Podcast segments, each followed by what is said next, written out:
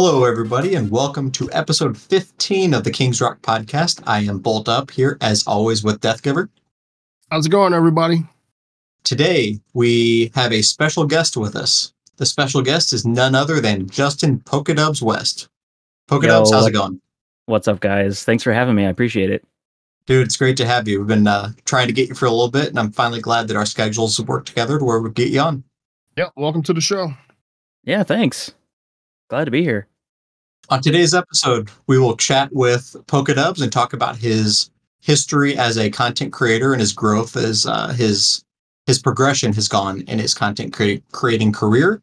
Then we will have our Pokemon trivia. Today's trivia is Pidgeot. Then we'll go over Knoxville Regional. Uh, did have uh, have a run in Knoxville, so we'll talk about his experience there. And then we'll go over our predictions from last week and then talk a little bit more about the Knoxville Regional, go over top eight, go over some day two decks that we thought were interesting.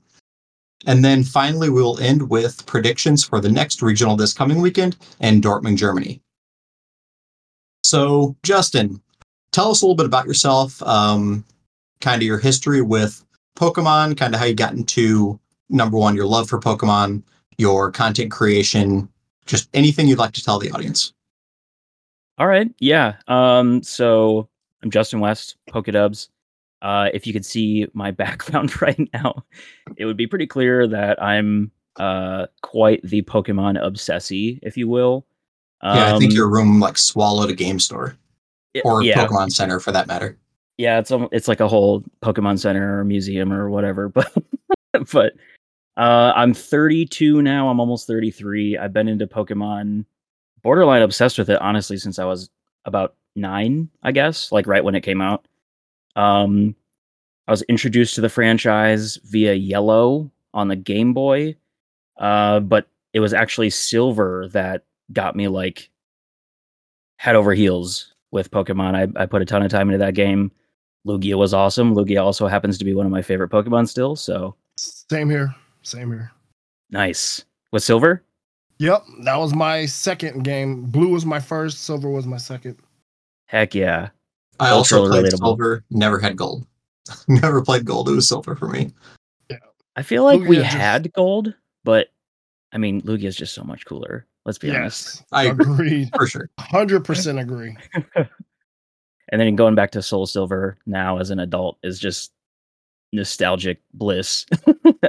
but um yeah, so like many of the phases that I had as a kid, uh, for for whatever reason, Pokemon was just the one that never really like subsided. Um, it was I I wouldn't say I struggled to like make friends uh, early on in school, but Pokemon was a way for me to make more friends, I guess, uh, like trading cards on the playground and stuff. And and back then, now I look and kind of cringe as uh, thinking about how you just stuff a bunch of Pokemon cards in your backpack and Yeah, bring them to everybody school, took a shove them in their pocket would, you know, show everybody on the playground. yeah, I, I'm almost better off knowing or not knowing or remembering what I had because I think I would just be sad. You're not wrong. I'm there. I yeah.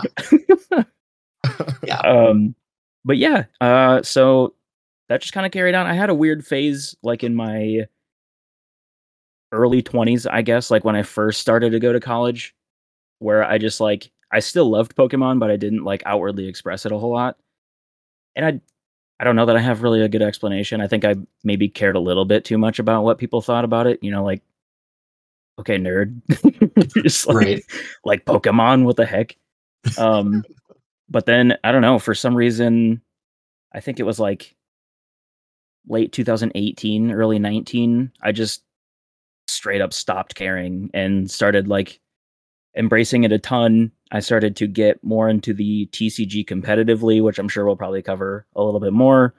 Um and then i had been wanting to make content for a while but also kind of suffered with uh, some minor social anxiety minor to major i guess depending on the time in my life but um that held me back for a really long time. And then just this last year actually only creeping up on like 10 months um i decided to just do it to just press record on whatever i think it was still obs and just shoot a video and i just uploaded that video and as soon as it was weird because like as soon as I did it, I'm like, oh, that was fun.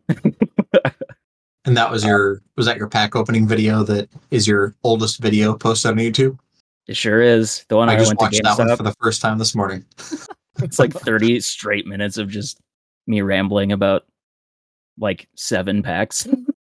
Now, okay, so I told you this earlier today, but it's it's insane the growth that you have made in nine or ten months from that video to your you know recent videos now. I mean, that. it's it's not a bad video by any means. um, I mean, the camera work is is very very good, especially for somebody who's never who had never you know done that before.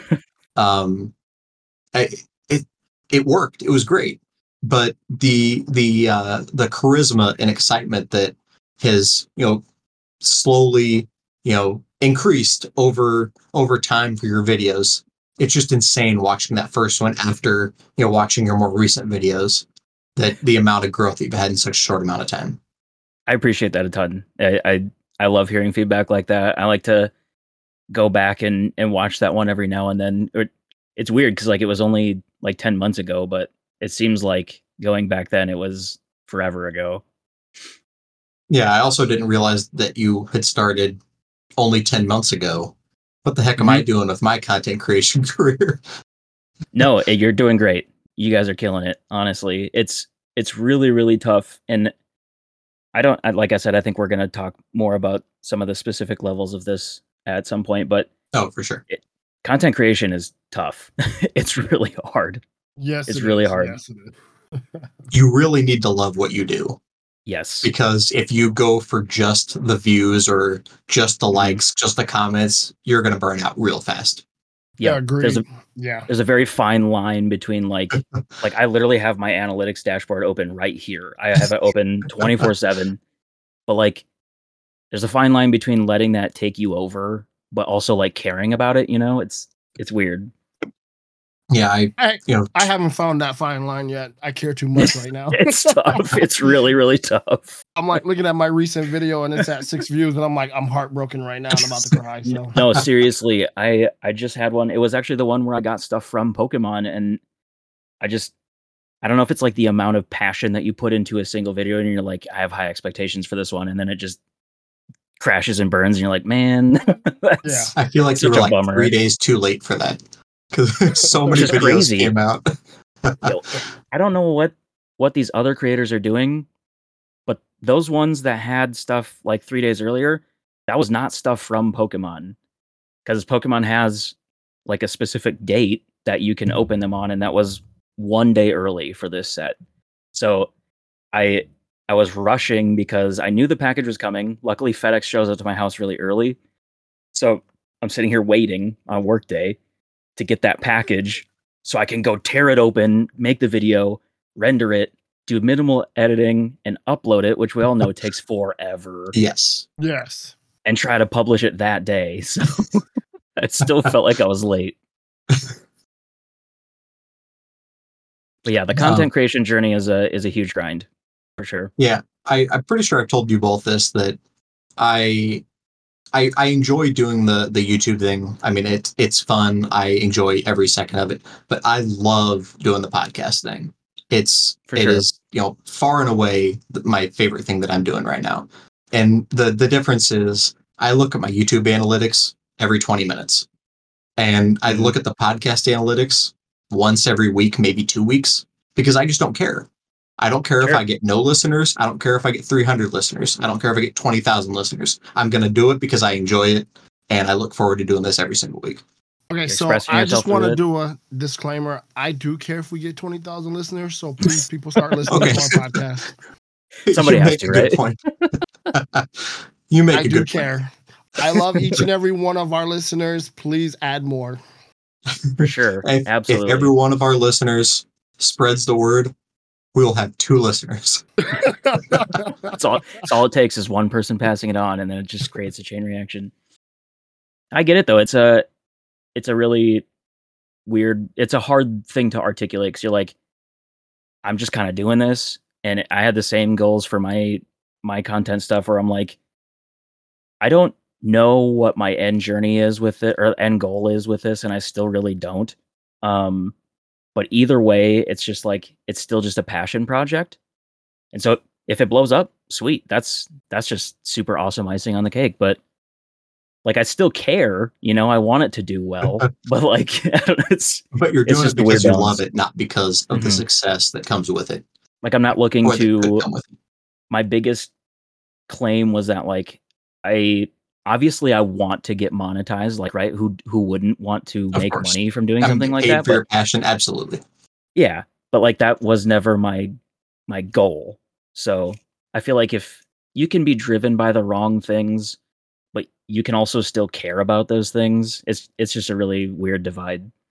Yeah, like you know, I I have a a mini goal to get monetized, but that is not the Mhm. goal of why I'm doing this. It's Right. it's a goal that I can set for myself that it's cool when it happens or if it happens, but it is Yeah. not the major the end goal for what I'm doing. Or, Like obviously Yeah. everybody likes money. Yeah, I agree. you know, I do it for fun, but I still like to get the views. I don't even do it for the monetization. Monetization. I just want the views. sure. Yeah. Yeah, I mean, if you it shows that you have an audience that you are, you know, Connecting you're with. I don't want to say making a difference for, but yeah, yeah, connecting with that that shares the same passion you do. Somebody wants to hear what you have to say. Yep. Yes. Exactly, exactly. Which is hard around, you know, hard around these parts. Oh yeah. so that kind of leads into the first question of why do you do what you do? What motivates you?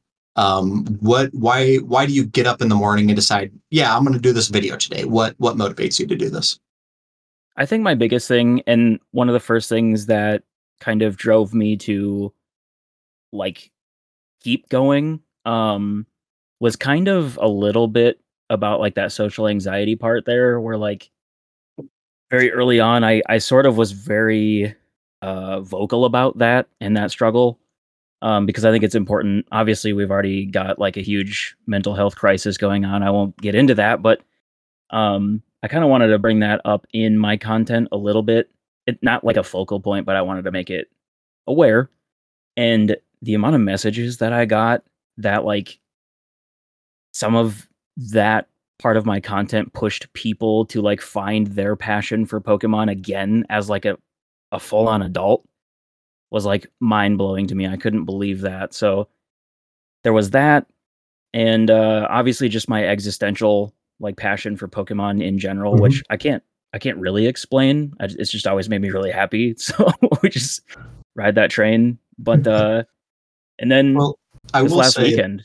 that uh, part your your journey, your story is part of what uh, got me to where I am right now, wanting to you know do content creation.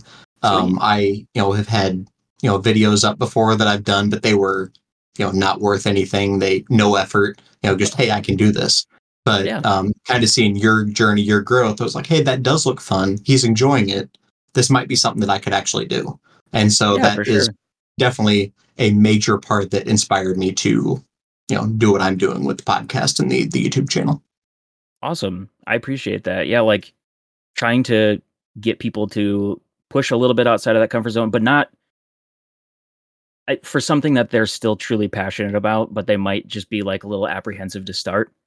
And just like, I don't know, it's worst case, it's just like a form of documentation of something that you really enjoy. So I think that's that's what keeps me going. The the comments that keep coming in, you know, stuff like that. People that actually watch the stuff. I, I'm with Yeah, Death Giver. sure. I, I do enjoy the viewers. I appreciate all the comments.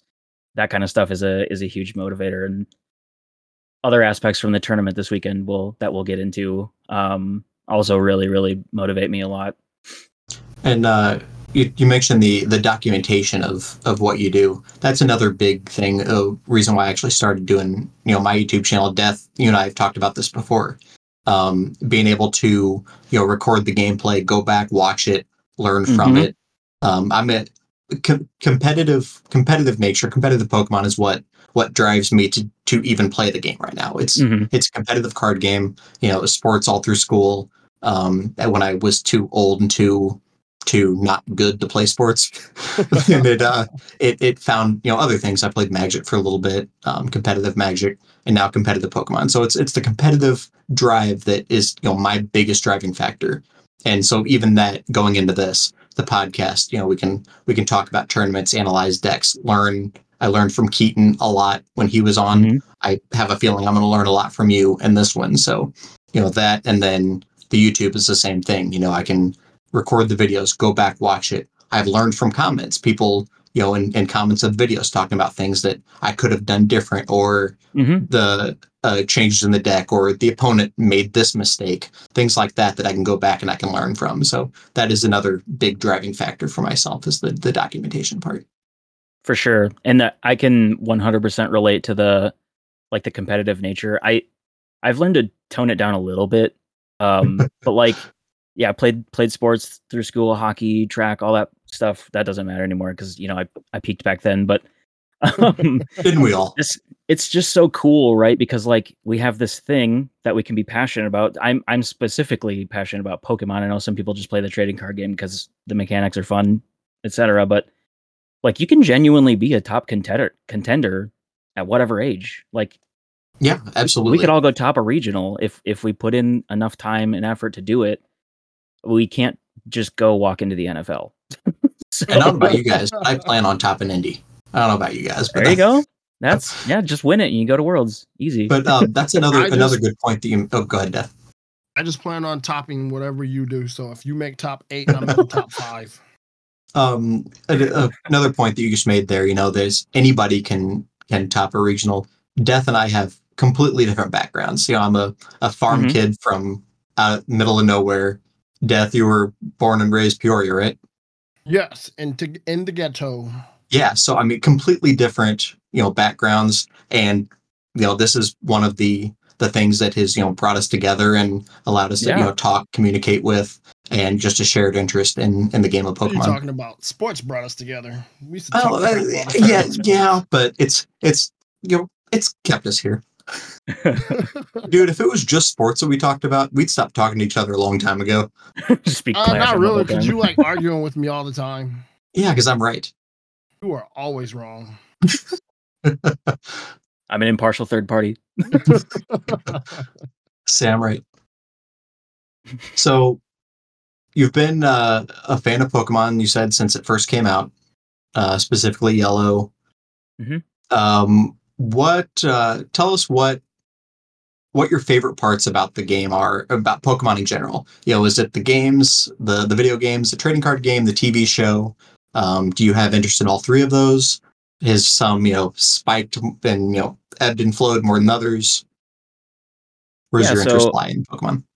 I it initially started actually with the anime. Um and I, I'm having a hard time remembering like exactly how that came along. I think one of my friends maybe had watched it or something and then I started sure that's watching how when it came home from everybody started, right? Yeah, there was always a friend, right? Yep. I started with the game.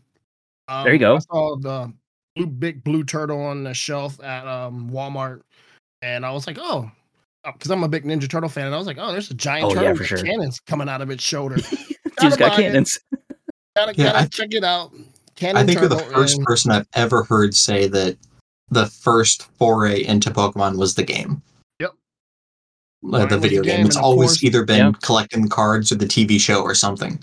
My first So Pokemon that's- that's was awesome. Squirtle, and um, yeah, went from there. That's how my love of Pokemon came. I had no clue of what Pokemon was about, and then, um, like I said, picked up the game, took Squirtle in, um, came across Pikachu. Didn't realize that Pikachu was so rare, and I had Squirtle and Pikachu in my team, the first team I ever had, and yeah, it was it was fun. And then that's what got me into the anime, and then after that got me into the trading cards. But no, the game was definitely first.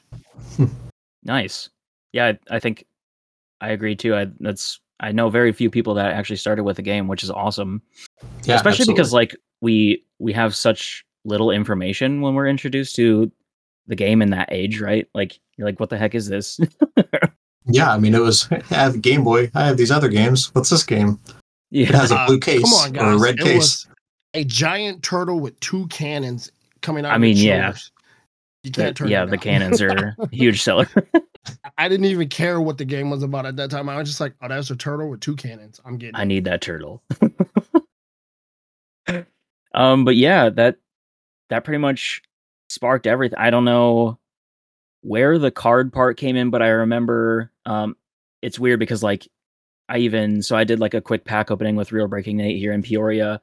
Uh, big pack opening YouTuber for those that don't know, but I I can vividly remember like my hometown Target back in South Dakota in the middle of nowhere.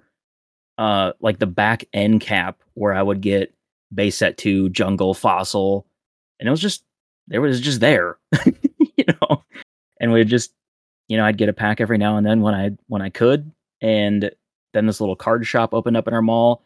I remember thinking it was crazy that there was a Charizard in there for twenty five dollars. Like, are you kidding me for one card? That's nuts. Um, Wishing you about Yeah. 30 of them now, right? yeah, I've got, I've got two, but that's that's beside the point. But yeah, now it's just everything. Honestly, I watch all the anime. I pretty much play every mainline game, uh, with time permitting. Obviously, you know, kids in the mix or a kid kind of makes that a little bit difficult. But Yep. yeah, I pretty much branch into all all sorts of po- Pokemon is like my my focus honestly right now. So all aspects of it. I've seen your car. I believe you. Your car, your room. Yep. hmm I understand. Yeah, I see the room. So, I'm uh, now curious about the car. Just the the Uh, license plates probably. Is it, is that what you're talking about? then, yeah, the license plate, the decals all over. I mean, Gengar, yeah, Yeah. it's. big, big Gengar fanboy. I immediately knew it was your arm. car. Let's just put it that way. yeah, it's yeah, it's pretty easy. So, favorite Pokemon game? What is it? Favorite Pokemon game? That's oof. Favorite video game? Not If just mainline to- games. I'm including Snap and Stadium and XD puzzle and all that stuff. whatever, Conquest. Pokken. whatever, whatever you feel like. What What's your favorite game? I think there's like you know a couple factors that go into, but if if I'm just going blind overall blanket statement of like favorite Pokemon game, I think I have to just then by default give it to Silver because it it left such an impact on me and it's it's probably responsible for like the existential love that I have for Pokemon, and like that's that's why I have a a graded version of it right here because that game is pretty just. awesome. And then Soul Silver obviously is if we're going in remakes, Soul Silver is. Um, they Incredible. count. Uh, But yeah, Death, I, I would your have to say that. What's your favorite video game? Um, Okay, so mine is gonna be off the wall. I love the mainline games. If I were to go mainline, I would have to say Diamond. 'cause I loved Infernape. Um, It's one. obviously, Gen One always has a soft spot in my heart, and I love when every time that they make a remake for Gen One. But my favorite and the one I spent by far the most time in, Pokemon Conquest Nice. that game i wish they would come out with a second one that game was so fun it was so fun I love that actually. That's that's awesome. That's one you don't hear about enough. Yeah, I I barely know what that is. it is I a- know what it is by name only. it is a strategy pokemon game it's like pokemon meets checkers or yeah i would say checkers Okay. instead of chess But very Interesting. fun It's really cool. Mine How is uh, mine is Leaf Green. Okay. Um, Leaf Green and Fire Red are what brought me back into Pokemon from from like from a kid. You know, I, I enjoyed you know Red, Blue, Silver as a kid. Played those, and then high school came around, and I didn't play him anymore. Yeah, I got I got other things to worry about. College came around, and I discovered Fire Red and Leaf Green on emulators, and so you know got to got the love of those again, and then yeah. started getting back in the game and online battles. Um, that's when I started learning about VGC and online battles. Oh, battles. you got and, into it pretty early then. um, yeah, uh, Showdown, like early Okay. Showdown. Wow. Um, so I, I, yeah, that once again, it comes back to the co- competition part. You know, I, I Sure. did that so I could do online battles. I do the trading card game so I can go to tournaments. You know, it's all about that. Oh, that's awesome. Uh, let's see, favorite episode of the anime. I know I'm, I'm- putting you on the spot here. No, it's I, I think I know three exactly million which one. episodes But to choose from. So I I'm gonna make it pretty easy, and it might be a little cliche, but the uh, and I, shouldn't be spoiling anything for anybody at this point. If so, you probably live under a rock. But Ash retiring from the uh, the series, uh, the episode of him finally becoming a Pokemon champion was like that I don't know if you guys have seen that one, but I have like full body goosebumps right now thinking about it. They have Uh, like I the have original not seen theme it. song come through. Oh my gosh, it's so good. No, I have not seen that episode. I, I know it because I- exists. it's so good. I've heard good things about it, but I've never seen it. I would recommend really quick uh if you have time to watch it because they're taking the whole Journeys series off of Netflix for whatever reason. Really? ho- I'm hoping that Pokemon's going to do like a independent streaming service of some sort, but yeah, it's coming off of Netflix. I'm not sure why. Okay. Yeah, I did see that they were going to remove that. I'll have to watch that episode specifically then. That's so good. Got good old Charizard. Uh, I, I won't say any more, but it's it's probably my favorite just because it took all of us that got into it as a kid and you know what is it 28 years now that we're coming up on and it just brought Yep. it full circle and it was just so epic it was so good they I've did a heard really a good lot job of good things about it. hmm Uh, Death, you guys what's your have favorite episodes My favorite, um, it's hard because uh, I loved all of Diamond and Pearl. Uh, that was Mhm. the last actual season that I was able to actually watch with my mom, so that holds Oh, a nice. spot in my heart. But um, and then it was the first season that I actually watched with my wife, so I've watched that. I've watched the whole complete uh, Diamond and Pearl series twice now. Uh, but my favorite episode is the episode where Charizard and Ash takes on Blaine in the fire gym. Ooh, nice Because that was the one where Charizard actually listened to Ash. Because I Yep. wanted, I wanted to actually see like what Charizard would do, but obviously every time he went in a battle, he wouldn't listen to Ash for nothing. So, but that Mhm. was the That first was- one that he actually listened. And that was It in the was a great- volcano, right? yeah, and it was a great battle with him and Magmar. So yeah, it was that's Yeah, a that- great that- episode That Magmar was awesome to watch. I Yeah. absolutely love yeah, the so, Magmar. I think I But- ended up and it- cheering for the Magmar because how cool he was. and it's so sad because he's so crap in the game. And of course, You're once I saw that episode, I had to go in the blue and go catch him. And then I'm like, I'm about to use this Oh. Magmar. And no. Same with Scyther. I was always disappointed with Scyther. Yeah, such a cool Yeah, looking cool. pokemon Yes, and Yes, cool in the show too. is. Yeah. hmm no that's a What that's a about you, fantastic choice because It is. it, we all wanted charizard to be loyal you know Yeah. and, and it's Well, unique. because- It's not at the end of the show or beginning. It's it's somewhere Mm-hmm. in the middle. Um, the the seventh gym badge. I mean, it's it's unique. I like it. 'Cause when he got Charmander, I mean, like he saved Charmander from an Mhm. abusive Pokemon or post From Pokemon from trainer. death, So, it was raining. Yeah, so you would think like he would have been like, man, I owe this guy my life. But as soon as he Right. turned into Charmeleon, he was like, nah, man, I ain't, I'm not listening to you. You're a level ten. i'm gonna stay with you relate, but i'm gonna be a yeah, like you're a level ten trainer, and I'm a level sixteen. I'm not listening to you. So my favorites were, and it it's. I'm gonna do a cop out answer, even though I hate it. And I think it was like a, a stretch of two, maybe three episodes. The Sinnoh League that involved was my good. favorite Pokemon. Yeah, Yep. that was good. It I was like the too. trainer Tobias using his Nice. Darkrai to just roll through everybody. And then Like, why does this guy have a specifically, Darkrai dude, and then he had the Latios. I was like, yeah. but um he you know the his two episode I think it was a two episode battle with Ash. Um th- those 2 Mhm. were my favorites. Where nice you know he had to use the um oh shoot, I'm drawing a blank. Um I love this Pokemon too. The beetle, the fighting beetle. Heracross. There we go. The Heracross because of the bug type against the dark. They had the sleep talk. I mean, you know, cool different things there. Um, and then the Pikachu against the Latios. I mean, it was just, it was a really cool battle, and those two are my favorite episodes without question. Oh, I, I just wanna go watch ask some one Pokemon. question of you guys, since you guys love the show. How ridiculous that Pikachu beat Onix in the TV show?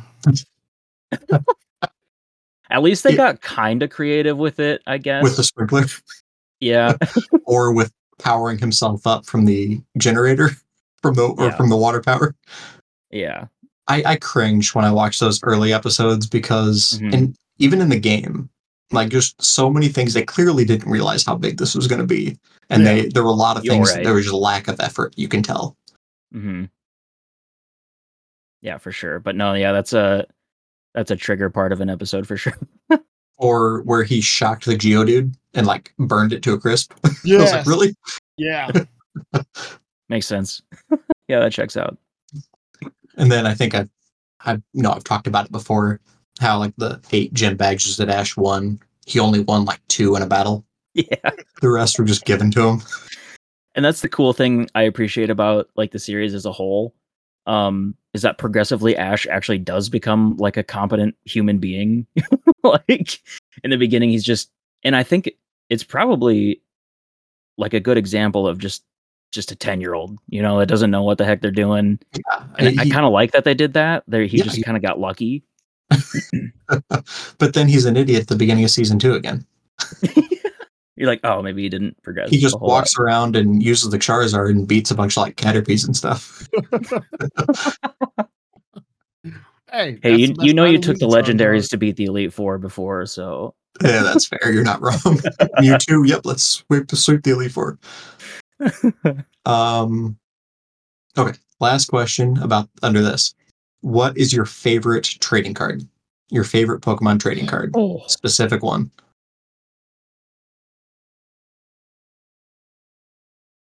I, I think I can narrow it down to th- to three.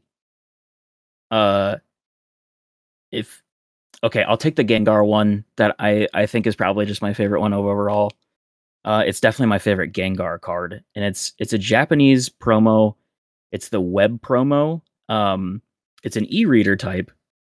Okay. it's it's like really hard to get, and it's really hard to get in good condition. And I I happen to be lucky enough to pick one up last year at the Fort Wayne Regionals for a decent price. Um, it was I can't remember the exact context behind it, but it was a Japanese exclusive promo, and they only did it. I don't. I can't remember if it was like because Japanese uh, Japan likes to do like lottery system stuff, and I think it was either part of that but there was different there was like three different uh series of this card and they were all a different print. But this specific e-reader one is is like my absolute favorite. It's got probably the the best gengar art in my opinion on it. Um my favorite overall card though is probably if i want to not be cliche it's it's probably the uh what was it the neogenesis i think it was neogenesis the lugia Okay. because that was that was like the first um aside from charizard that would have been my cliche answer obviously The, the basic Charizard's- Charizard would have been your Yeah. cliche answer. yeah yep I'm uh, willing but to the- bet that- why that's why gotta be uh, cliche? everybody loves char well actually that's not true a lot of people hate charizard but Charizard's overrated. And i love charizard charizard's so sick You and I cannot be friends anymore, Bolt. He's fine. He's just not as great as everybody thinks he is. i don't know man charizard's pretty sick right, the so you Lugia was I think my my favorite one because it was like the most beautiful card I had as a kid. Just because the colorless type with the the foil background, it just it hit different. I'm looking up this card right now. And then Lugia, you a lot of people are probably surprised that Lugia is not like my actual favorite Pokemon. He's one of them, but I like a lot Okay, Lugia. so is this the one Elemental Blast? Uses the three different elements or three different types on the attack. The fire, water, and lightning. um, I have to yes, That Yep. card that is a beautiful card. it's so good looking. that is a beautiful card. it's And then the uh, the red and blue background with the white Lugia on the front looks really cool. yeah, it just it just popped, and then the, you have that like old '90s, early 2000s Galaxy foil that just Mm-hmm. sparkled. So good. Yeah. That's a really cool looking card. Good answer. Death, Thanks. go ahead and say it. Basic Charizard. We've already had this conversation, Bolt, so you already know that my favorite, which was my first foil card, was the Charizard with Fire Spin. Mhm. That card is still my favorite card. It is a Um, very, very good looking card. Yeah. Mhm. Um, I mean, I've had quite a few since then. Obviously, I like the new Charizard. Um, uh, sleeper one, tag team, the Magikarp and Wailord one was another one Ooh. I really liked. I like that card. Um, I That's a cool like one. card. um, so yeah, that was another one that's uh up there. Uh, the Charizard Zecheron card, uh, Fire Reshiram Dragon. Charizard. Yeah, the Reshiram. Yeah, Reshiram Charizard. That's a good one as well. hmm As you can tell, I'm a big Charizard fan. And you know, yeah, it's awesome. Charizard is not my actually favorite Pokemon. Mewtwo is, but Charizard's top Okay. three because it would be Mewtwo, Lugia, and then Charizard. But Happy birthday, Um, Mewtwo. yes, happy birthday, Mewtwo. um, but um, yeah, that's my favorite card. I gotta ask real quick, um, because I'm curious, especially as a Charizard player, which print, because we have a ton of them now, is your favorite Charizard EX? The new one. I like the original one. I like the, The original one? black. Yes, I like the black. I just something about that black background. It does um, pop. Just it just it's just gorgeous. But after that one would be the um, silver one with the black Charizard. I love that one as well. Okay. Um, that one is definitely up there. I don't too much care for the other the arts for the other ones, but I love that black one with the silver background. That one is just gorgeous as well. I agree Nice. with you on that the the original one, but the new Paldean Fates Charizard looks incredible. I absolutely love that one. Mm, I had to look, I had to look that It's pretty sick. quick. It's it's just- it's really cool. I just so happened to get lucky enough, and I never get lucky with pulls for what it's worth, but I pulled uh, three of the shattered glass ones from, was it Obsidian Flames? Obsidian Flame, yeah. So that's those are in my deck. Really nice. Yeah. But we're getting a lot I of them now, and I think they're all pretty cool. I think all my Charizards that I had were the or no, they weren't the promos, they were the the cheaper of the the silver background ones. Yeah. Mm, And it's all in Death's hands now. nice. Um, my uh, my favorite Pokemon card is now. I had I played you know old back in the day, but I don't really remember. I vaguely remember the cards, kind of. So all my knowledge comes from current. Um, the um, special art of the the Darkrai V Star in Crown Zenith, Beautiful card. and specifically the one that I have right in the center of the first page of my binder, because it has Grant Shen's autograph on it. I was there. The uh, the CEO of CPOW. the CEO. So um, awesome. yeah, met him at, at a league cup. Got him. I opened up my binder and said, "Pick your favorite chart or uh, cry art. Sign it." He picked that one. I said, "Go for it. I'm not going to sell it." So yeah, he he signed that one, and that's right in the centerpiece of my binder right now. League Cup on an ice rink, by the way, which was very Yes. cool. Yes.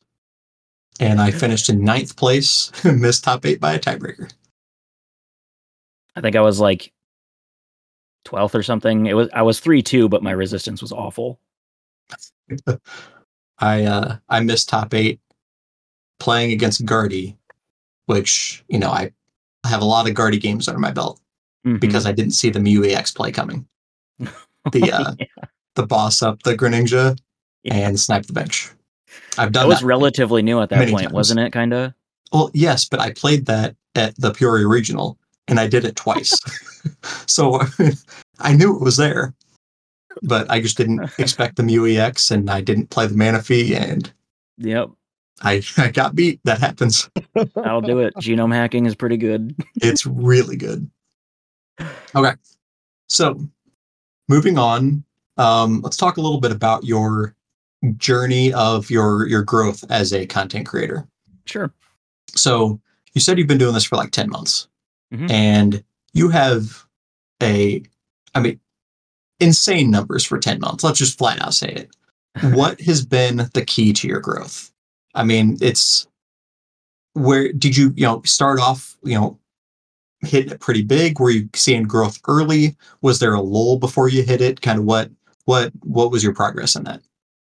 Sure. Um I think there there was certainly like a, a lull to begin with. I think luckily I had enough people like you know who uses Facebook anymore, but I have like a bunch of people from like back home that were kind of hyped up about like the prospect of me making content about Pokemon because like everybody knew that I liked Pokemon my whole life, but wasn't really, you know, doing anything about it.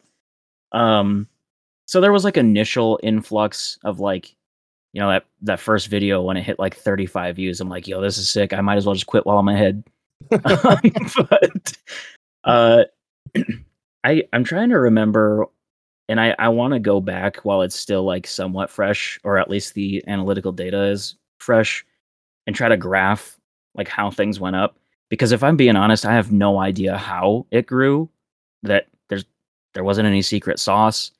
If if I want to be cliche about it like everybody says, I think consistency was the biggest thing. Um ever since it was April of last year, I've done at minimum one video a week. And this is more focused on like the pack opening side of things and stuff too. Um, because doing mo- multiple of those a week is just not financially realistic. So you don't want um, to buy a case of ETBs every week. nah, I think I'm good. Unless unless they want to give them to me for free, then you know I, I will not complain about that. But Right. I think it was the consistency. Um, it took a, a little while. I think like my first goal, and I never imagined hitting like hundred subscribers.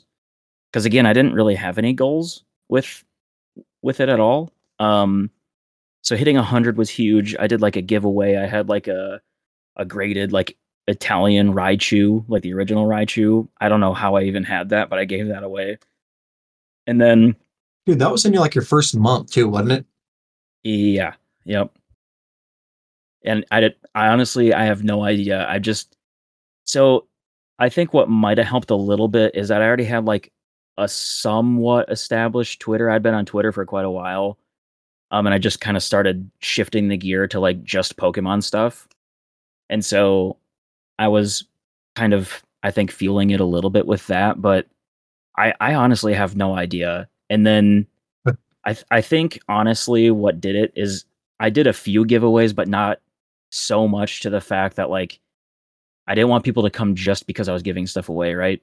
I wanted it to be like a minor catalyst. Well, And you want so- a, you want a quality audience. Right. Yep. You know, people that are going to you know actually tune in because they want to want shared passion. Right. Like I, I want my people to be here because my content's good and I want it to fail if the content's bad, you know? I want the the consequences to fit how good the content is or isn't. So I've just kept doing what I'm doing and I think the biggest thing, so obviously for starters is just to like do it. I know that's easier said than done sometimes, but just just film the video. Just film the one video if you hate it. We it's 2024 and we have some pretty awesome software for free. You can just redo it.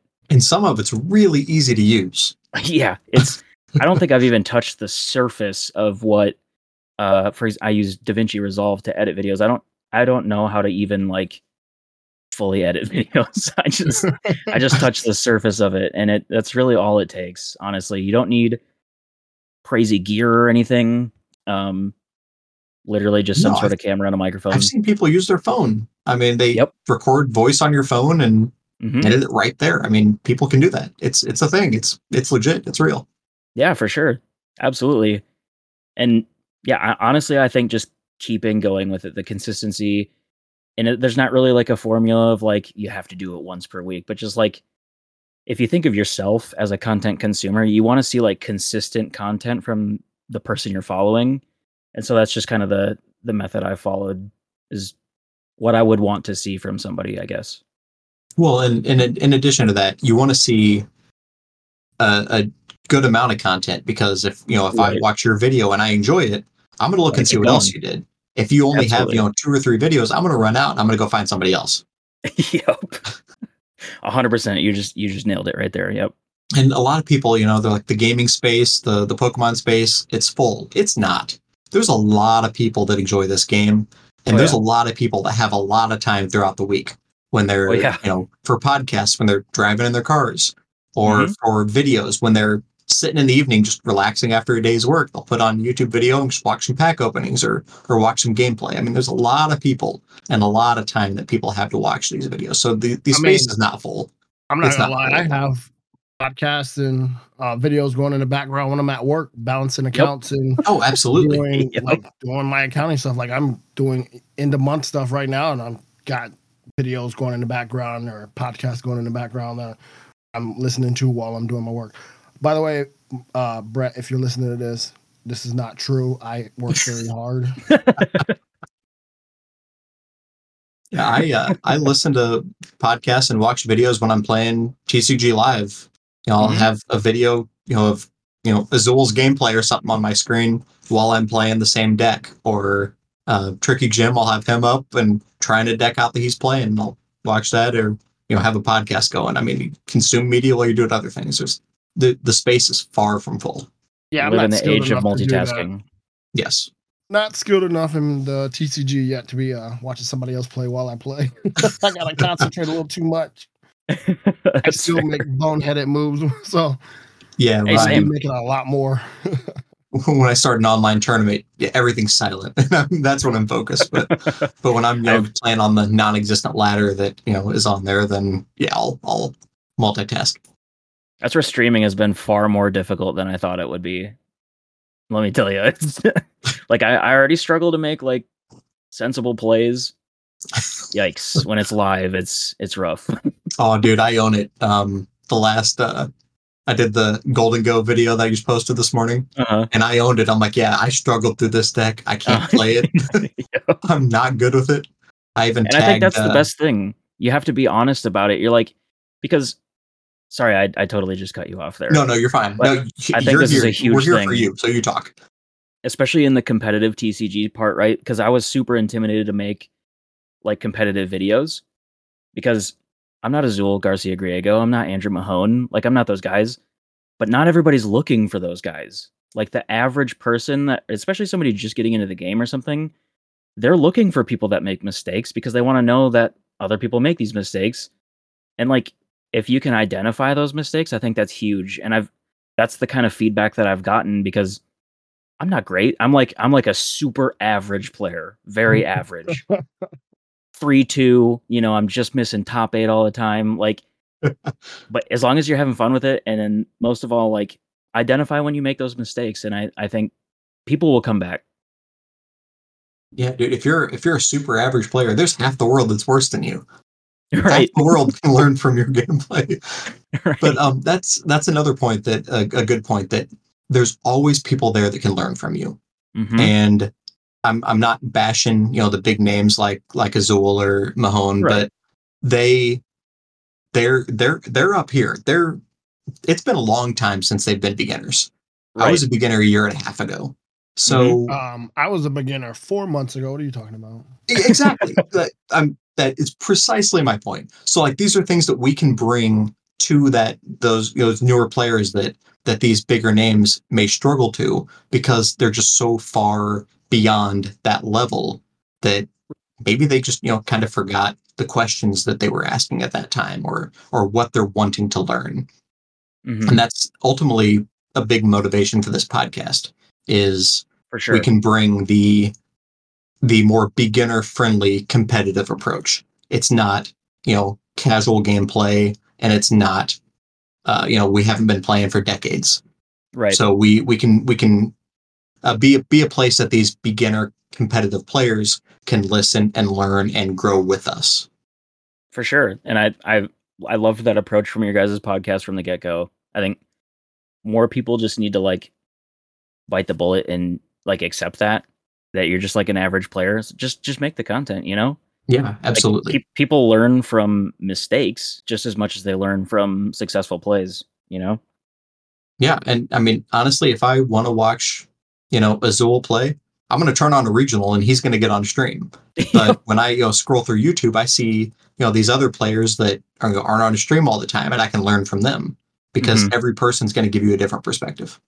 for sure and it's it's tough too because like i've i've had uh a good handful of like coaching sessions from azul. I did a while back. I haven't done as many anymore because time time permits but um you ask them questions about like initial deck searches and stuff like that. And we also live in an age where deck lists change like every minute. You're always switching cards out. Energy counts change. Like the charizard you go from like six, which I hate by the way. I think that that list is overly aggressive. Six to like eight energies. And like that changes a lot. And for me, um, I struggle to remember sometimes what card counts are unless I've been playing the deck like 24-7, which is just not gonna happen. And you like you ask him questions like that, and he's just like, I just remember. like it's it's those people are indeed so far removed from being a beginner. They're great teachers, don't get me wrong, but like you said, they're it's just hard for them to understand kind of what it was like to be a beginner. And uh, pro tip for what you just talked about there: pull up a deck list creator online and just build your deck, and then delete it. Build it again, delete it over and over again until you know every card in that deck. Um, I did that maybe 50 to 100 times before the Prairie Regional. So that way, every opening deck search, I knew it was in my deck and I could figure out my prizes very, very quickly. That's good. I actually had never even thought of that. Yeah, I never thought of that either. I mean, I know my Charizard deck because I've been playing it for four months, so I at this point know like once it hits the once I see my hand and then once I get my first search card, I I know all of what's in my prize cards and everything like that. But like this week playing the Snorlax deck, it's been a few times where I'm like, um, where's this card again? And what am I looking for? Well, now that's that's another good point. There is you've played a ton of games on TCG Live, and you've played a handful of games in person. It is so much harder to deck Oh my search in gosh. person, and Totally I mean, well, because would they agree sort the deck for you in live. well, no, but I agree with you. But again, because the deck that is built was pretty much a strong resemblance to the deck I play online, um, it was still easy to pretty much search. Like I know what I'm looking for and I know what I'm going in for, so it's easy for me to search even in play in like in person. But um, Mhm. if I were to ever switch deck or like switch out a bunch of cards, like when the new set comes out and I have to switch out a bunch of cards, that's gonna be like if I go to the tournament two days later, I'm not gonna know where anything is, and that's gonna be a problem. But Well- right now, like either one is not a problem because I know my deck really well. And Sure. you're right because you have so many games in live. But in addition to that, if you're you know getting ready to go to a tournament, you want to make sure that you you know can do those deck searches. You know what's in there. Take take the paper deck, the physical deck, and you know give yourself a a seven card hand. Lay out six prizes, Mhm. and now look through your deck and see how quickly you can come up with those six prizes because it is far different than it is on live.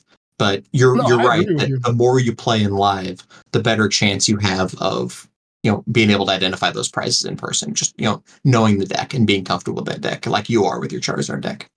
But yeah, no, I agree with you. Live is definitely. I told you, uh, live makes things a lot easier. I don't have to. Yeah, they got the training wheels for to deck shuffling. I don't have It to organizes the about, like, cards. Right. stuff.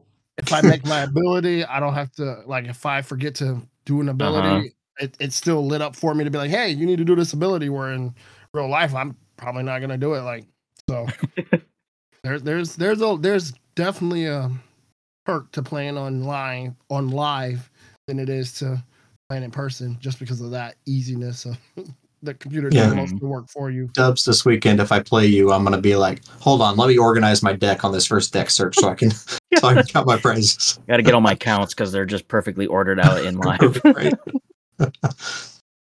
okay, so back to back to your uh, your content creation. I know you mentioned you know earlier you had these kind of smaller goals and you don't really know where you're going. But what are some of your long term goals for your content creation? Whether it be YouTube, Twitch, you know, Twitter, whatever, uh, all of your you know social media together. What are your long term goals? Sure. Um so it, and I say this with like the most humble way that I can, but like one of my one of my initial goals for like this entire year was to be recognized by Pokemon. And I, I was lucky enough, like I'm super, super lucky to have had this happen, but like that's happened. Um You're one month in and you've met one of your big goals. like, all right, I'm done. um, I've got a couple other companies reaching out to me. Um, another goal that I had was, and and this isn't hasn't been like super announced yet, but I can talk about it. Is I I Let's really it. Let's hear it. really wanted to be partnered with Advanced GG, the gaming supplements that Azul uses, and that is in in effect. Um, so that's pretty cool. So you are sponsored by them now. hmm That's amazing. That's great. Thank you.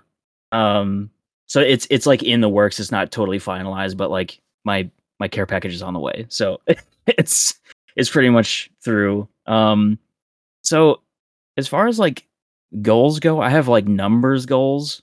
Um and I actually have them right here as like an example. And some of them are kind of ridiculous, but like there's also a fine line where like if you're not shooting for the stars, what's the point, I guess? Yeah, I mean, if you you know you're shooting for ten thousand, you hit nine thousand, whatever, that's fine. I mean, you got close. exactly. I Like- can't agree with that. If I'm shooting for ten thousand, I want eleven. That's fair. That's fair. I and I don't know like I can't tell you what made me think of these numbers. I was just kind of going on like a trajectory path that I feel like I've been going on. Mhm. Um and all my numbers are you know, it's it's not crazy for a I think a full year of this. I want like 5000 subs on YouTube. Again, arbitrary number. I just it's just a, a goal I want to hit like 750 followers on Twitch. I think that's pretty fair. That's been going up. Twitch is really hard to get a following on, by the way. so if anybody's out there and starts streaming, don't be scared to stream to one viewer for weeks. It's it's super common. It's it's really tough. Yeah, it must be hard when Azul raids you a few times, right? To be to be fair, I like kind of know him a little bit. Um, I'm not saying we're like buddies and I text him or anything, but like he knows who I am, so I, I think that might help a little bit. But yeah, I've I've also been super fortunate to be rated by Azul like I think six times now, which is nuts. yeah, that's amazing. That's awesome. That is amazing. And uh, speaking to your your Twitch comment there, it's so hard to start tr- streaming on Twitch. Oh, it I've is. had two test streams so far, and I'm so nervous when I do it. And I have no It's no rough. viewers. I have nobody watching, and I'm super nervous. It's rough. Partially because in between games, I'll pull up you know, another computer window, and if I if it goes up on the wrong screen, I'm just recording. I can cut that out. I can't do that during Twitch. it's all live. it's it's I'm so nervous when I do that. One of these days, I'm gonna bite the bullet and try it. But man, it's it's tough. It's, it's It that's took a what makes me while. nervous. It took a Yeah, long that- I- while. Same here because I haven't yet to. I have Twitch all set up and ready to go, but it just. I'm not gonna lie, it terrifies me. It Yeah, me too. Yeah. Mine's all ready to go, and I nope, not yet. It's But, it's uh, definitely one of those things that uh, I think live streaming is one of the the things I had to get the most comfortable with. Um, because and then the other thing, like you don't know who's sitting there watching you like live as you're making all these mistakes and yeah, and stuff like that. Um, it's just it's very nerve wracking, but I've definitely grown to and it now it's just like one of my outlets. I love streaming. If if I had to play or if I had to choose between streaming in front of you know the 300 people that Azul rated me with or playing out a live hand in front of four people at the shop, I would stream every day. Honestly, I don't know why. Maybe it's just because sitting behind a camera is just so much easier, but it's it's definitely nerve wracking and it's it takes a long time to get a following on Twitch uh, because discoverability is like horrendous on Twitch. but but yeah, I've got I've got some numbers goals for all the platforms, but um just kind of keep going and keep being passionate and happy about the journey, I guess. Um it it could honestly go in whatever direction, but as long as I'm still having a good time with it, I think that's that's like my actual goal.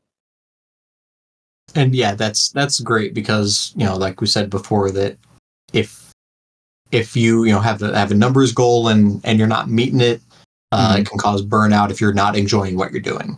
So Right. you ha- that's that should be the major goal for anything like this is enjoy what you're doing. Absolutely. I You mean, have for, to- for most of us, it's not a job; it's a hobby. Right. Yeah. and if you're not enjoying what you're doing, you should be doing other things with your your hobby time. I would love for it to like there's never an expectation that this is going to take over my full-time job. That's probably just super unrealistic. But if it did, like I I probably would uh I probably would take that chance. Well, yeah, I mean, But- think about how much more content you could create too if this was your job. Yeah. Um, I mean, it would just open up so many doors for what you can do, how much content you can create, a ton of opportunities. and we live in the time that's like for it and it I feel like it's only going to keep getting um more welcoming to like content creation being like a career. Yeah, That's I just one of those things though where if, if it falls into place it falls into place, but I'm not I'm not realistically hoping for that. I mean, there's there's kids, you know, that are growing up in the the content creation world. Yeah. You know, my my kids are you know all about Minecraft YouTubers, Yep. and they're watching these all the time. And there are kids that are watching Pokemon YouTubers, and as they grow up, they'll be you know growing up with these these Pokemon YouTubers, Twitch streamers, that kind of thing, learning mm-hmm. the game with them. There's just always going to be more people coming in that that are here to to experience content. yeah. That's a beautiful thing about Pokemon too, is no matter what aspect of it that you're in, it constantly is changing and growing. So there's It's always going to be growing. content to make. I mean, there's long live Pokemon because it's not going anywhere. yeah. So, final question for you: Any, and it, you you kind of talked about it throughout this, but any tips and tricks for up and coming uh, Pokemon content creators? Especially content creators like me. um i i think one of the biggest things and i take this also from like my career as a, a software engineer too is just like and it takes a long time it takes a long time to get to this point but like don't be afraid to fail i think is the hugest thing um because that fear of failure is like what inhibits you from creating in the first place that's that's what stopped me anyway. I, I can't speak for everybody else, but just making that one video and like gauge how you feel after that. Like make the content for you first. And then then like, you know, as you start to get a following, you can like somewhat cater to that. But I, I still think it's mostly about like doing what makes you happy as a content creator because like like you said, Bolt, like what's the point if you're not happy doing it? Because like we're we're not shooting for burnout two months in, right? Yeah, I mean, I'm not making a living doing this, so if I'm not Right. enjoying it, you better believe I'm not doing it.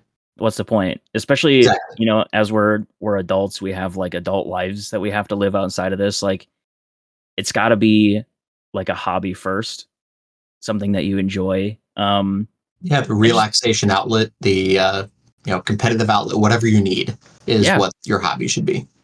absolutely, yeah, and just and just go for it. Like whatever your goals are, just shoot for it. Keep going. If if things are rough, because while we did just say that we are growing up or living through, I guess, um, like the content creation era, it is tough. It is very tough to get going. It's tough to get discovered. Um, find that thing that sets you apart from some of the people that you look up to. I think, and I'm not saying you have to be like night and day difference, but find what makes you you, and just like keep chasing that. And uh, I, something will eventually come of it. Honestly, it's just we're in too much of a content creation era where, you know, something's gonna happen. One more, you know, just kind of, I just kind of thought of it. Um, Mhm. Any particular content creators that have inspired you, or um, you you kind of see them, you're like, that's kind of where I want to be, or that's I've learned from you, and this is what I want to do now. Are there any That's a great particular content creators that that have inspired you? Sure. Um it I feel like some of these answers are so like you could just expect them, but like Andrew Mahone with Tricky Gym and Azul, those guys are uh, maybe I think a little bit with the content creation stuff. Azul's starting to kind of go to the direction that initially inspired me, kind of with Andrew, where he's not like making a living as a competitive Pokemon player per se, but more so just like creating Pokemon content, Mhm. which is so cool. Um, his partnerships, all of his content creation stuff, and then he he does still travel, and you know he's a heck of a Pokemon player. Um, so those guys, uh, definitely huge, uh, push for me. Um, and then kind of on like the other side of the Pokemon spectrum, like Real Breaking Nate, he just has a genuine passion for Pokemon. He's not just a, a pack cracker, you know, like he Mhm. actually cares about Pokemon and, and the arts and all that stuff. And that's kind of what my content is inspired by. Like I open packs a little slower than most people because I just love to open Pokemon cards. I'm not just chasing the high dollar. Actually, I could care less about the dollar value of the cards that I pull. I'm just opening Pokemon cards because it's awesome. The people that Um, open them quickly are the ones that are shoving them off to get graded and selling them immediately, and they're doing Talking it for, about like for the views and the, investing. the money and stuff. Yeah, no, that's I'm not about that. If Nope. if anything says investing in Pokemon videos, I just don't. I don't even Right. It's not my thing either. Nope. know. But like, yeah, I think Real Breaking Nate is probably like the overarching influence behind my stuff, just because he like he lives that life of just making Pokemon stuff. He went to I watch all of their worlds videos where they went as Pokemon content creators and like that's the life. it just it just looks awesome. That so that's that's kind of like the loose goal that I'm shooting for in in some way, shape, or form, I guess. I uh I I do, you know, mention Azul and Mahone as well as, you know, content creators I've watched, but one that has directly inspired me just because of the way that he he uh show presents the videos, explains the plays is Kieran Farah. Oh yeah. Um yep. he doesn't do videos very often, but Mhm. when he does, they are golden. and he like I just mean, started. he yeah, and he has a podcast. I I listen to that podcast. You know, every every episode. That's the one I go to because Mhm. um, I mean, I absolutely love his content. But his he had a uh, a video that was about the Gardy mirror match, and Which he was analyzing. tough. Yeah, yeah, yes, it's incredible, incredible skill skill cap matchup but Mhm. he was analyzing um i can't remember who was in the the video but it was a, a regional i think regional final or uh, top four or something like that but he was analyzing the video and just the way he was you know going over explaining every every move it dramatically increased my my uh my Gardy knowledge just from watching that and that's kind of inspired me for when I when I make my videos and when I'm making my plays, I try to kind of mirror what he was doing there with you know thinking from every every aspect, but explaining it to where everybody can understand it, um, Right. But not being you know dull enough to where it's you know boring the the more experienced players. And he just has a way with with how he's explaining things on there. So he's one of the- Articulation is kind- huge, Yes, especially in absolutely. gameplay. For sure. You guys make me feel bad because I don't watch any Pokemon tubers. I was I was just gonna ask, Death, what's your uh what's your motivation for content creation? I got mine is three. Um, actually, the biggest one was Dato Doya. I don't know if you guys because he's more of a kind of a gaming YouTuber and not a specific like archetype of YouTuber. But Sure. then um him and then Syriax and Rhyme Style. Uh, those Okay. were the three that kind of got me where I watched their videos, and then I was like, hey, they're it's fun. Um, I enjoy what they do. Um, it'd be fun to do the same thing that they do, kind of entertain people.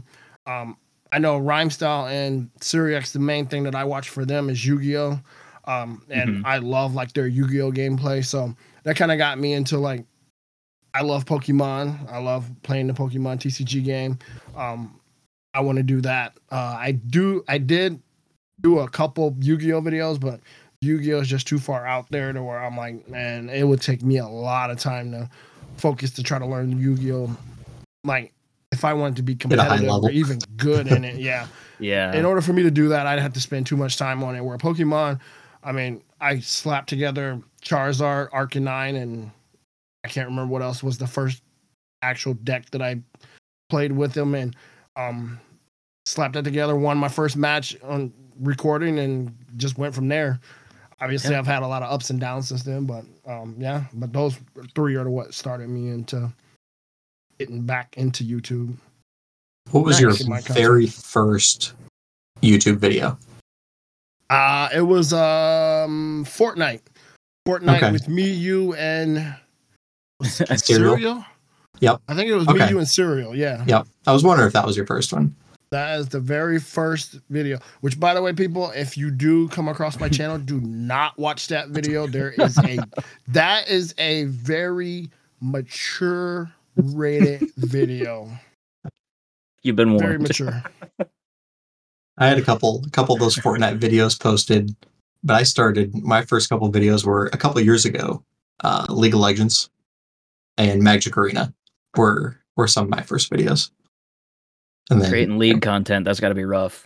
oh, dude, it was so fun. I played so much League, but this is more fun. This is a lot. Kind of like what what Death said there about like being inspired by more of just like overall gaming um content creators because I I do have my guilty pleasure and that is every now and then, you know, like like in a boring meeting or something. Ninja's always streaming, and I find him while he can be cringe, like we all know that, it's just very entertaining and just kind of like the lifestyle that he's able to live. Like, dude's just a gamer, which is insane. He literally wakes up, does brand deals, and games. Well, and you can learn a lot from these the non Pokemon gaming creators too, because I mean, if you you know watch Pokemon creators, you you're you're learning what has already been done. But Right. if you're you know watching these non Pokemon gaming content creators, you can maybe you know take what have they done and bring that into this space that maybe either hasn't been done or not been done very often. absolutely, hundred percent. Yeah, I agree. All right, Death, do you have anything else you want to ask Mr. Dubs before we get into Pokemon trivia? No, he's actually been very like clear on what he's done and everything, and I've enjoyed like listening to his growth and like his plans and everything. I've enjoyed it a lot. I appreciate that. I, I sometimes I get a little carried away and, and talk a little too much. So you know, cut out cut out what you need. Dude, you, we're, we're here for you, not for us. So yeah, the floor is yours as much as you want. Well, Yeah, I'm here we for do you this- guys. So We do this every week, and we tend to talk a lot, so it's, it's good to I do, I do listen, listen. to someone else. I do listen. I do appreciate- appreciate been- that. That I will say that has been inspiring from the start of our journeys. Is knowing that you have kind of followed us throughout Yeah. the, Yeah. the podcasting Yeah. journey. uh, yeah, I was that- telling Bolt today. I have I have the the analytics for your guys' stuff up too, and I keep an eye on it because I I want to see people grow. That's that's the other part of the content creation thing is that like it's never uh, a competition really. Like I want people in the same space, especially my friends, to to succeed, and I'll do everything I can to push that. You know, it's awesome. Yeah. Yeah. Well, I just subscribed to your channel today, so Yo, thanks. I appreciate that. So was he the one that got it to the even whatever number you were you were at there? Uh, he, he might have because you know I made Because the you lost that one. posting that I hit 2700 and then it went down to 2699. Now we're at Yeah, I did- 2701. So It was actually not me that unsubscribed. Just to be clear. I figured you were memeing, but then I, you know, you never know. So now that we have built you up, let's tear you down with our Pokemon trivia. Rip me and apart. let's see Let's where you're it. at. okay. Death, would you like to uh, present your Pokemon trivia question first, or you want me to? you go ahead. Okay. So Oh, today's question is Pidgeot. Okay. Most of my questions have been coming from the video game, and that's where this Oh, one will come from as well. Probably move sets and stuff. Oh boy. I, I, I love the egg move questions. Um, I love the No. move type questions. I'm just automatically going to submit. I'll try on those, but no. However, this one is about Pidgeot's base stats. Oh. Oh, don't tell me we got the same question. I hope not. I don't want to fail twice.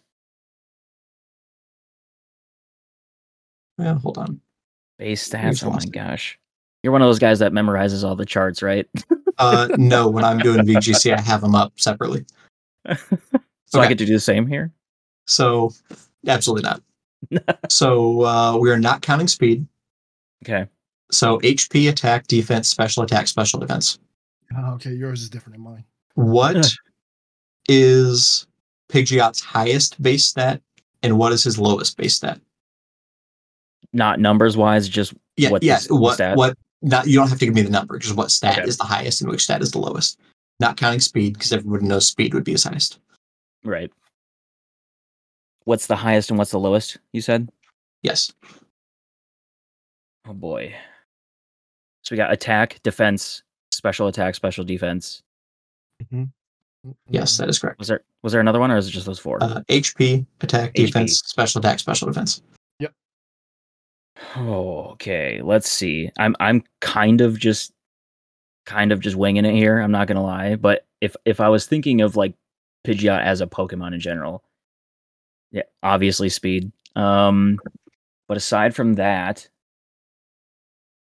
I'm gonna say, and this is where I I don't know because like I don't know my uh my type charting with with the VGC. I don't know the attack combos and where they fall in attack and special attack. So we're gonna kind of wing it. But if I were to take, Uh, wing it, Pidgeot. Nice. See, it even just comes naturally, you know. I know, right? Um, I would say highest maybe special attack, and lowest would be HP. Okay. What if I told you you couldn't be further from correct? I believe you. HP is his highest, Are you serious? based at 83, Okay. and his lowest is tied special attack and special defense. it's 70.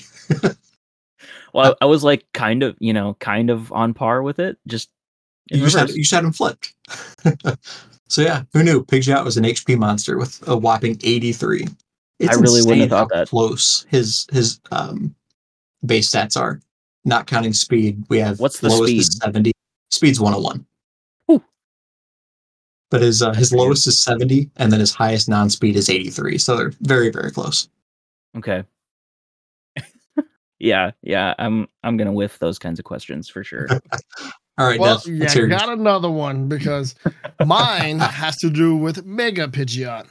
So Mega boy. Pidgeot Ooh, is tied with the highest special attack with two other normal Pokemon. What is his special attack um stat? what's the number? Yes. Okay. And we're thinking we're talking mega. So Yes. and I'm not even sure. I'm trying to think on my best on like what's considered high and what's considered low. Like 101 for speed's pretty darn high, right? Like anything in the hundred Yes. But area. As I said, he's tied with the highest of all normal with two other normal type Pokemon. So it's gonna be like high, high. It's not gonna Which be High, I high. can't imagine there's a ton of normals that have very high special attack anyway, since most normal attacks are physical. And You're right. That's why it's two. what e- what even is the cap? I'm not even sure. Um, That is a great question. I would think 150 is probably the cap because those are legendaries. Okay. Uh, the highest special attack that exists in the game is looks like probably Mega Mewtwo at 194. Okay, Okay. yeah. Mega So it's Mewtwo, Mega Deoxys, Primal nowhere near Kyogre, all high. those are really up there. I'll, Okay. I'll give you that. It's nowhere near that high. I had to get like some some sort of ceiling, so I'm not like 700. Right. you know? So yeah, Primals and Megas are way up there. Okay, and it's tied for the the two highest. It's tied with Normal two type? others for the highest normal type special attack. Yep. Okay. Um. Again, just just ballparking it here. Let's go. 190 is the highest with Mega. Here, real quick, I'll give you another one. Dragonites is 100. But he's a physical attacker. Okay. So just kind of where something might be. Let's go with um. This is completely arbitrary. I'm gonna I'm gonna say 93. You are way low. That's way low. That's way low. Dragon. One 135. There you go. There it Right- is. You hit it right on the nose. Are you serious? Now, yeah. 135. Now, my second part to the question. Name the other two Pokemon that he is oh, tied oh with. God. I was afraid that was gonna be your first question. I thought it was going to be too. Oh man, normal type Pokemon. Oh boy. One will be kind of well if you play competitive or play the game a lot. The one would be kind of easy to name because that one I was able to name, but the other one I almost guarantee you you will not name it. I I guarantee you're right. and this is Um, where I get weird too because like typing of Pokemon changes between the games, even Yeah. the anime, the manga, and the TCG, which is crazy. Um Mhm. oh my gosh. Is there is I- there any world where there's like options I can choose from? uh let's see. Um, what about a, a generation? Can you give him a generation hint? Um, the one I don't remember what generation he originated from. The So other one I can no. tell you that he's an ev- evolution form of a Generation One Pokemon. A very Okay. hard to get Generation One Pokemon. Hmm. You're gonna have to put the Jeopardy timer in into the uh into the podcast here. Oh man. Now we're testing like my generation knowledge and stuff. I'm falling apart. Um I have an idea for this one. Kind of curious on it. What do you think? I'll, I'll let I'll let Mr. Dubs take a guess here. it's an evolution of a generation 1 Pokemon. A very hard to get. Yeah, A Generation One Pokemon. That's what that's what's giving me a a hint here. Normal type.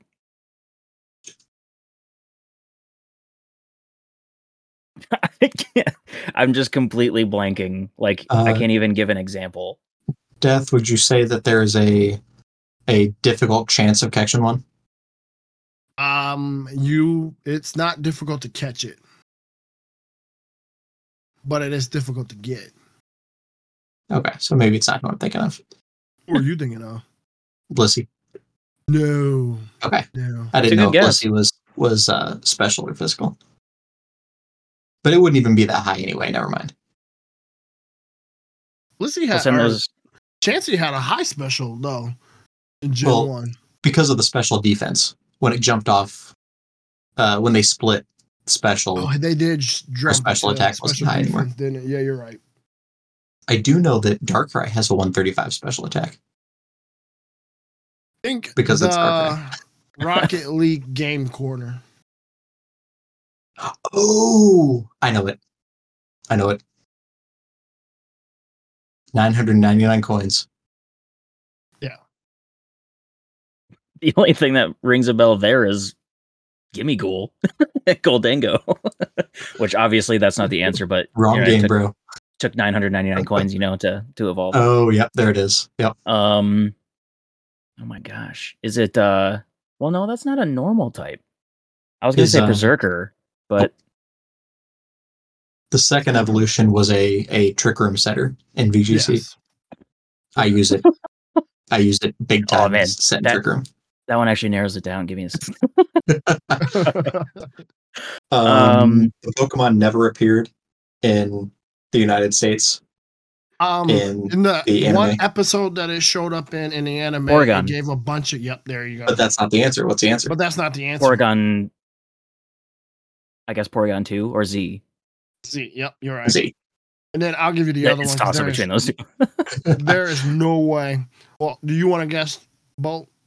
On the I have no one? idea. I have absolutely no idea. It's Drampa. That's a Ah. normal type. That is a normal dragon type. Yep. Huh. Just came out in pokemon go too I did not realize. I would have never guessed that myself. But I had to I look. had I had to- that was a normal type. not only did I have to look up his stats, but I had to look up his typing because I was like, is he really a normal? Because I know he's a dragon, but I didn't realize he was a normal dragon. those dual types they'll throw me off but i'm i am glad that i was able to deduce who it was by you saying that he did first didn't show up but then was in an episode but then that was later taken off air because it sent a bunch of japanese kids to the hospital which is extremely unfortunate Yep. Well, then there was the uh, Dratini episode that was not shown because of a gun. yep So that was Pokemon trivia, and we're going to finish up the episode by talking about the Knoxville Regional Championships. And Justin, you uh, made an appearance at Knoxville. So tell us a little bit about um, your deck choice, your preparation for Knoxville, and then how the tournament went for you. so i did make an appearance i don't know that it was a good appearance but i was there so we'll we'll start that It's more than I can say. um I I ended up going with Gholdengo with a one one Palkia. It's basically the exact list that the Shuffle Squad guys used to get day two in I believe Charlotte. Um the preparation was basically and this is kind of going back into the content creation thing where like what fueled me to start streaming was literally to get more gameplay in because I don't find myself uh sitting at home and like playing the TCG live a whole lot. I don't know why, but streaming forces me to do so. So that's the deck that I had been playing a lot um on streams and stuff. And my overall reasoning with it is that the deck is super fun. It's it's definitely not like tier S or even 1. It might be lucky to fall into 2, but it's it's definitely playable and I felt like going into the event it had a pretty good matchup spread. There wasn't a whole lot of matchups where I was like super uncomfortable with it. Um Blocklax being like the biggest hit or miss, but even that's it's still very much winnable. Um Probably that's- a good matchup against Lostina too, right? yeah, pretty good. Um I, especially when like Lostina is its own worst enemy in some of those games. right. and you can just kind of uh if you can stay consistent like you can just you just knock everything out you know? It's that's the biggest thing is it's got a, a high ceiling to reach as far as damage output goes and I, I always think that's really fun. I like to go fast and hit hard. Um so that's kind of my reasoning behind the deck. The other one was charizard and charizard's obviously like one of the best decks in the format. It's incredibly good. I have a lot of fun playing it but I wasn't confident in myself with the deck. Um, namely, like Snorlax is basically an auto loss. Um, Yeah, play out like- the first two or three turns to see if you can just pop off and they and they brick, but otherwise you just you just go get an early lunch at, at that point, really. Um, so Well, the, the other thing about Charizard is you you know a lot of Charizard's coming, so you have to think: Are you a better player than the Charizard player sitting across the table from you? That is I am. literally what I thought. And I'm like, I'm not, I wasn't like not confident in myself as a player. I just didn't have any reps in the Charizard mirror match. And mirror matches are already like tricky no matter what. Uh, and almost like any archetype, Oh, absolutely. the mirror match is 100% skill based. Um, obviously, there's a little bit of luck. Like you could brick up and just not even play the game, but it's always going to come down to the better player of the deck. And I just didn't Best have enough reps. So I wasn't super confident. I even took it to the challenge um, the day before the actual event. You took um, the Charizard there. Yeah, because for those that don't know, they usually do like a, a couple league challenges on the Friday that the events open up. And so I took the Charizard there to like definitively narrow it down. First round Charizard mirror match, and I'm like, all right, cool. I I was feeling super rusty with it when we go back to the playing on TCG Live versus playing IRL thing. I forgot to instant charge two turns in a row. And so I was I was automatically like, yo, I'm I'm out of this. There's no way I'm gonna be able to like function and play Charizard tomorrow. So I really wanted to play Charizard. I really did, but I just I just didn't think I was going to be able to pilot it very well. And then I I took Gholdengo. First round was the Gholdengo mirror match. Like who would have thought? but that's not what I was expecting You at tried to avoid the mirror match, and that's what you came up with. but I was I was uh very not surprised but very happy to win that one.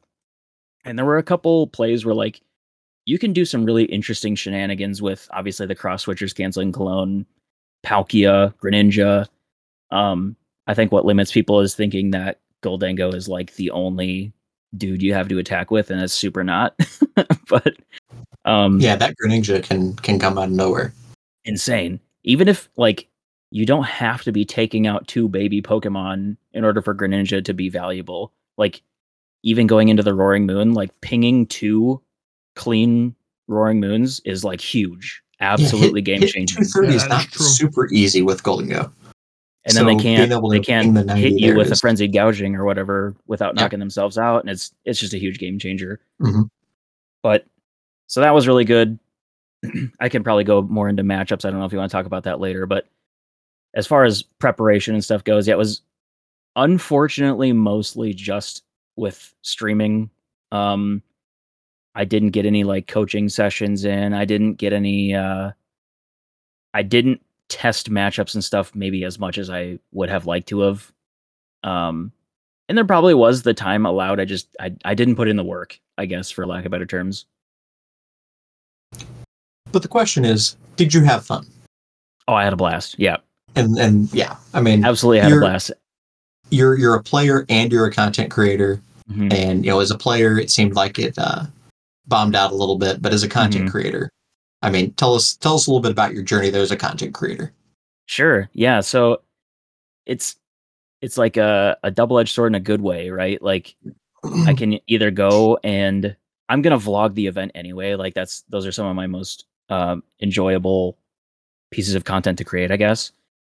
Um, So I can either go and do super well and have the vlog take that approach, or I can bomb it and still go have a ton of fun, still playing Pokemon because there's a million things to do at these regionals. Um, if you don't do well, it's all about your mindset, honestly. And I've I've started to do a really good job of like, especially this event was a huge reminder because at a really quick glance, like, th- so my second round, you actually called it out on on our Zeke's Discord that like I went up against Victor Ong, who's like the 2010 junior national champion. Yeah. Dude's brilliant. He's really was- good. He was super nice. And as a as a pro tip, you know when a guy sits down, doesn't put down a playmat, and he just riffles his deck, you're like, I'm done. I'm toast. There's no It's- smoke and mirrors. It's I'm here to play the game. the dudes don't set down the playmat like they're there for business. Um so no, he was really, really cool. Um we exchanged info at the end of it. He he's down to do like collabs and stuff or whatever, but and then he he also sold me with the fact that he won in 2010 with Gengar, which was super cool because Oh, that's awesome. 2010 Gengar decks were actually really sick. But um, he was playing Rapid Strike, and I knew at certain points that I was going to lose. But like, it hits a little different when you're watching like an upper level player play, and I'm like, I just want to sit here and watch this unfold. Like, I'm getting destroyed, but he was maneuvering it beautifully and coming up with plays that I didn't even think I wasn't expecting. And the way that deck, you know, with like maneuvering the damage and stuff, and he was he was just doing it. It's such a high skill cap deck. it's insane. Absolutely And insane. I mean, when I play it, I I take a long time to Mhm. figure out what I'm doing. I'm I'm assuming he was quick with everything he was doing. Like he knew ahead of time what he was doing. Yeah. The so the first game I felt really good. I got off uh off to the races and it was 6 to 1 prizes, believe it or not. 6 to 1 prizes. I took out a VMAX real quick um cuz like I said Gholdengo can hit high numbers if you just get your resources. Then the deck kind of slowed down a little bit and it gave him just enough time to I think in like 3 turns he took all 6 prizes and it was Gosh. insane. It was absolutely crazy. Was it two prizers the whole way through that he took? pretty much and then he was able to do like the the nasty which normally would be kind of like a little annoying and salt inducing but having like a a high skilled player pull it off i'm like all right I, I gotta see i'm gonna get the popcorn and see what happens It's like like, watching the- a beautiful symphony, right? it is it really is just orchestrating all these pieces he did like the um double gunner my manaphy move the damage around and then yoga loop it and then take a bunch of other prizes and i'm like oh my god this is how that deck is supposed to be run. wow. um, so I gained a little more respect for that deck. Um, so that that one was fun. I felt okay about that one because you're like, I'm gonna try against like a, a upper level player and we'll see what happens, but I'm not expecting a whole lot out of it. The second one I played against another rapid strike ended up naturally tying that one. Um, I felt Just your round three. yeah. Okay. I felt pretty good in that one, and uh, it, it it just naturally went to a tie. But then after that, basically, I won't get into uh lengthy specifics about the matchups, but I just was not getting resources. One of the games I prized all three of my ultra balls, so I was never getting evolutions. Um, I was like, sometimes you need like, and you know this as a Chimpa player too, and especially as a Charizard player, you need like two or three cards to pull off a combo to get there, and like you have one of the three cards, and then you somehow reset your hand or something, and you get another one of the cards, and Right. the other two are gone. I just kept running into those scenarios, and I'm like, it's just it's just not my day. So that kept happening, and then round five when I lost to Meowscarada, which was awesome. I was like, I'm out. but and it was it was one of those things where like I just wasn't finding the pieces. I felt like I played fine. I felt like I played every card that I could have to make the deck go, but it just wasn't uh it wasn't working out. But kind of meshing into the gameplay part of it and then the content creation, the really cool and super humbling part of it was round 3. I ended up sitting down and my opponent knew me um, and he was super hyped about it. And he's like, "Man, you're gonna absolutely love what I'm playing, and I'm like, I'm ready for it. Like, I'm just here for fun, which I've really been focusing on lately, like going to the tournament and just specifically focusing on having fun. And uh we go to start the round, he flips over the Murkrow from the United Wings, and I just lost my mind. Um It was And it your just- deck. it just so happens that um my video on United Wings and another video actually inspired this guy's deck that he was playing against me in round three, which was nuts. That blew my mind. Um That's So when you he- know you hit it big. He was super cool asked me to take like a selfie afterward. It was so awesome and so humbling like i didn't care what happened after that. I had so much fun playing against him. We ended up tying um but my gosh that was so cool. And then basically from there on yeah i just i focused on the content creation side of things um checking in with all the boys to see how they did after their rounds and stuff because they were they were still in it for a few rounds after that did side yeah, we had events one guy that was was four and one. I mean, he was he was Mhm. on roll. Yeah. After like literally rising out of his grave that morning from being like sick, the dude's like asleep at a table four and one. We're like, what the heck? Playing Rapid Strike too, playing a high skill cap deck. Levi, man, go back to bed. Right? But, um, no, it was it was insane. So this was my first regional. Um, since I had like grown a little bit as a content creator, so I, d- I didn't really know what to expect. Honestly, there's obviously like the hope that somebody might recognize you, and I but I didn't think it would gonna it was gonna happen, and I was I was very much surprised. And one of the most humbling experiences was we were out in the hallway waiting for a side event, playing games like on the floor. Um, and these two like teenage boys were walking up to me, and I I noticed they like kept walking straight to me, and uh, one of them was like very nervous looking, and the other one was holding a phone, and he he looks at me and is like, "Hey, can he get a picture with you?" And in the moment, I'm like, "Who?" And so Is he, is he talking to me? I looked right up at him, like, a picture of you and somebody else. I was like, "Wait, me?" And he's like, "Yeah, you're PokeDubz, right?" And I'm like, "Uh, yeah." so I was I was floored at the fact that somebody like, I don't know why anybody would want to take a picture with me. That was insane, but that absolutely made my entire weekend. And then throughout the weekend, I had like a couple other people, like I think one or two other people that wanted to get a picture, and then just a few other that were like, "Hey, I really like the content or whatever. I've been watching your videos." And like, that's insane. That's absolutely wild. So going back to like what inspires me to keep making content, that, that absolutely that. Now, I will uh, I will add on to that. Um, you, you you you know talked about the you know the wanting to get a picture and everything, Mhm. and then kind of slid through the hey, I enjoy your content. But I mean that part right there is huge. Oh yeah, Um, absolutely. At the, at the Peoria Regional, know, I went up and I talked to Azul, I talked to Tord, um, Mhm. talked to Andrew Estrada, and you know, I have no desire to get my picture taken with them by any means, but I mean, I wanted, I expressed my gratitude to you know their content and you know what I've learned from them and that kind of thing, and it's that right there is is huge.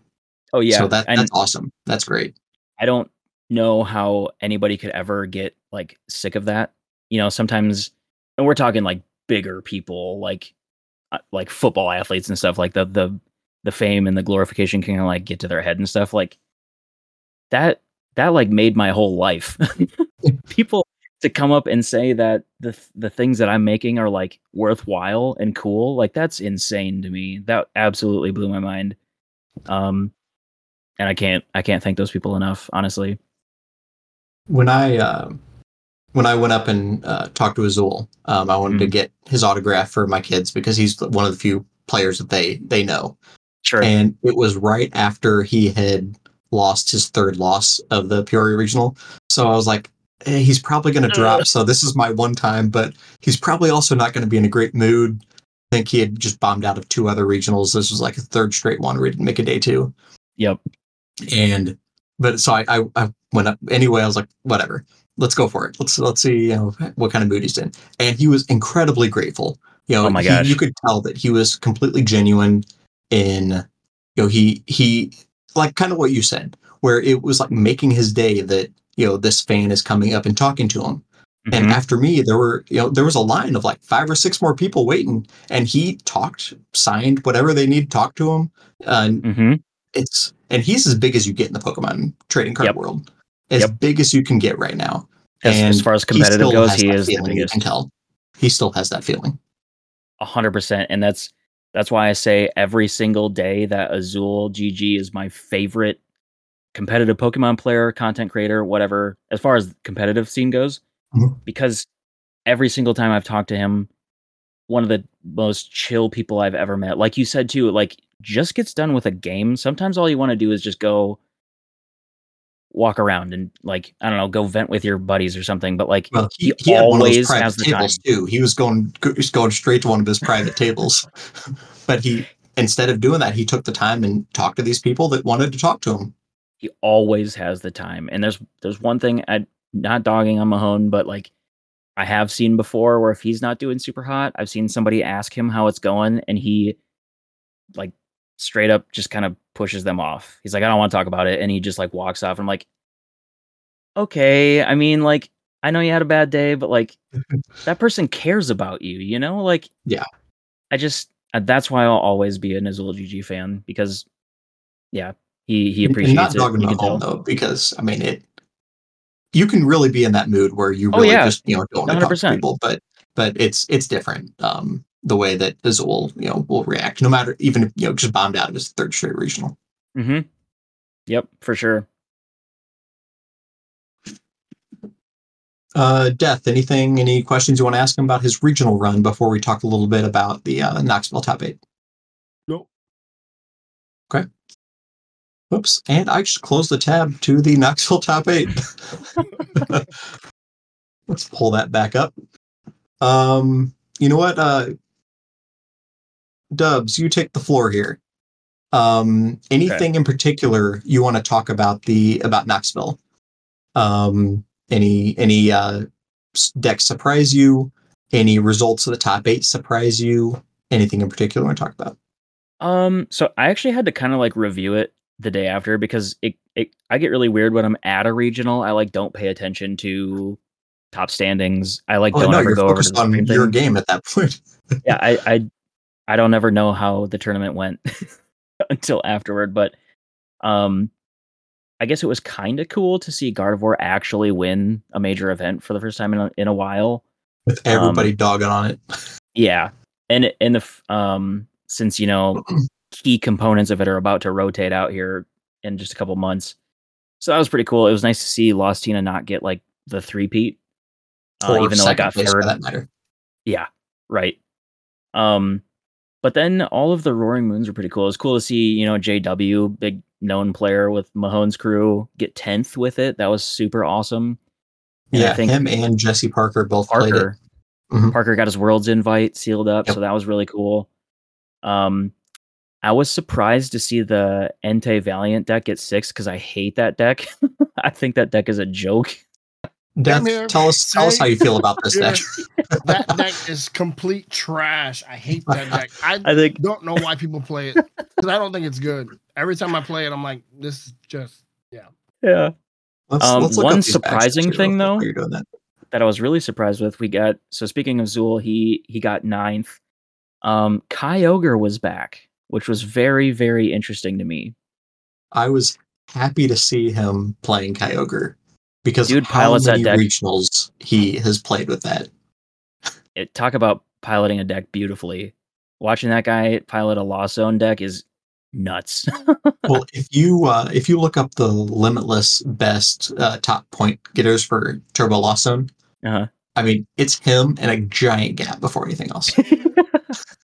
they they were on Lost Box for a long time.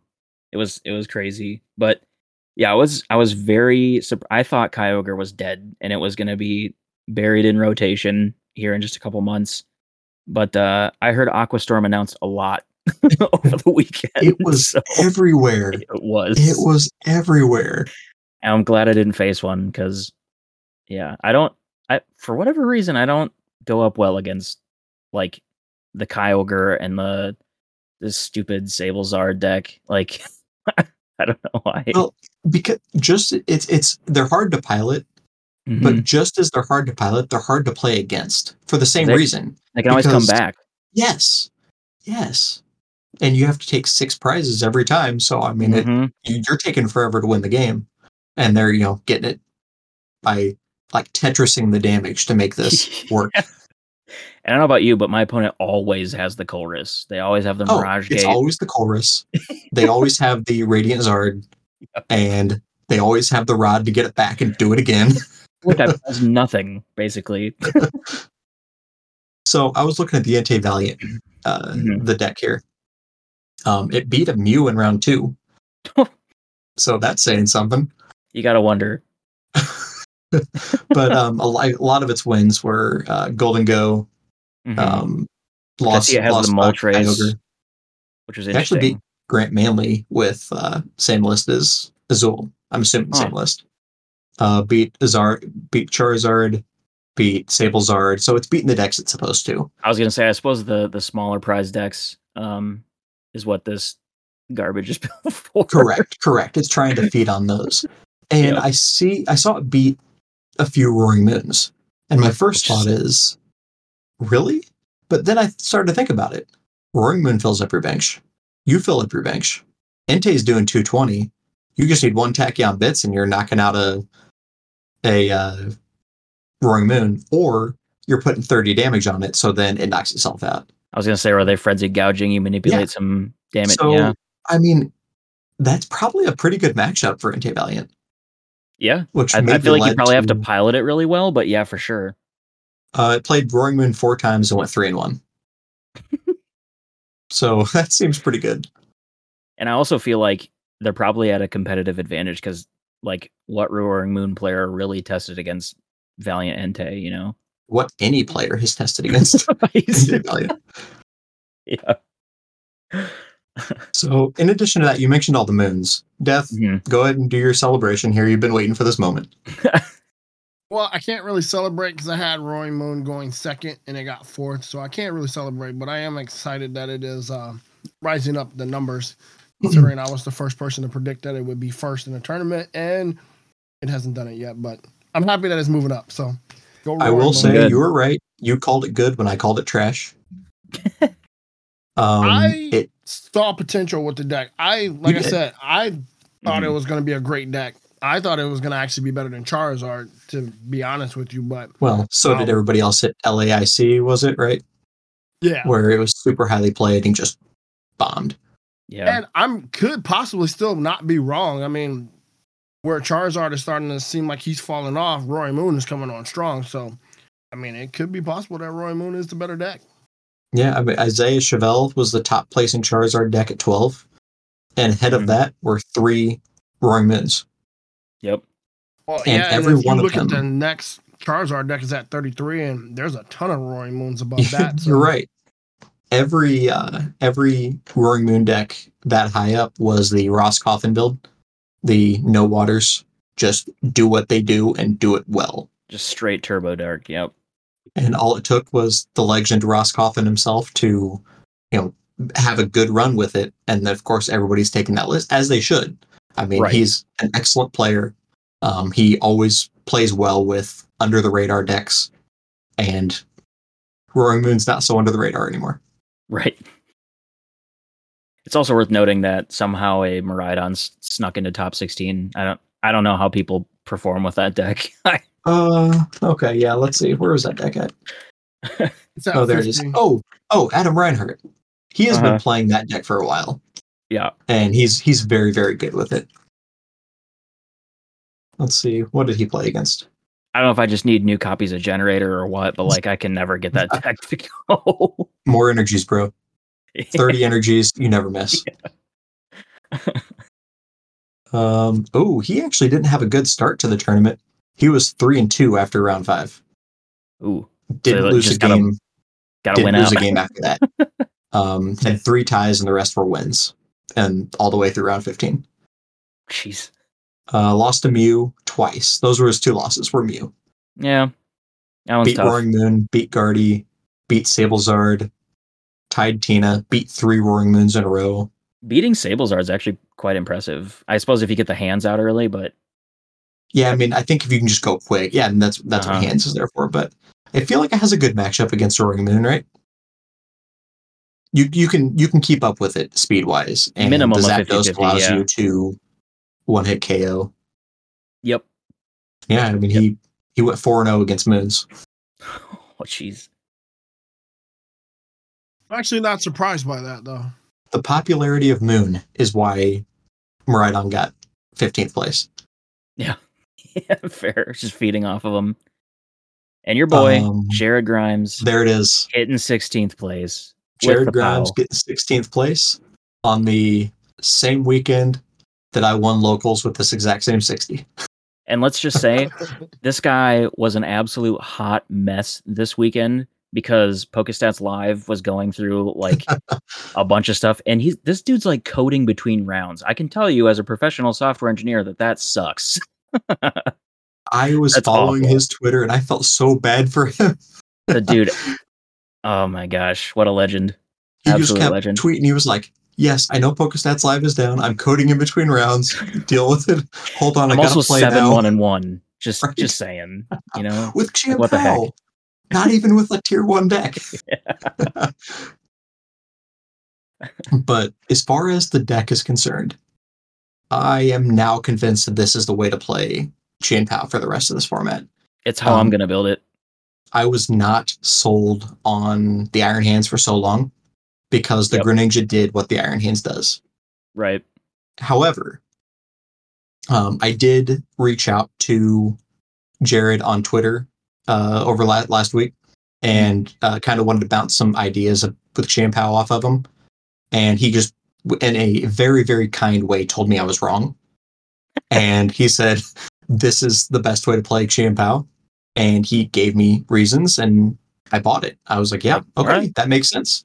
And I took this 60, it's the exact same 60 he ran here and ran that to a 3-0 run at locals and iron hands was the reason Nice. iron hands won me an unwinnable game otherwise it's it's legit um, i've gotten probably 30 to 40 games under my belt of this build now and it's it's real it's good um, there it does have a couple of rough spots when you when you brick but it's good and i think we're going to see a lot more Chien Pao coming around it's slowly starting to increase but when you have guys like jared and reagan playing Yeah. Chien Pao well and performing well, you're going to have people follow it. And I think we're going to see a lot more Chien Pao. I think speaking of Jared, he's like the poster child of what I look at as far as like approaching the Pokemon TCG. Play a deck you like, you know? He was playing Chien Pao when it like straight up wasn't good, and he That's still was doing well with it. Like, if And- you look at his Limitless page since June 29th, hmm all he has played is Chien Pao. That's it. Just send it, you know? If you like the deck, just go for it. He got his world invite with Chien Pao. yeah.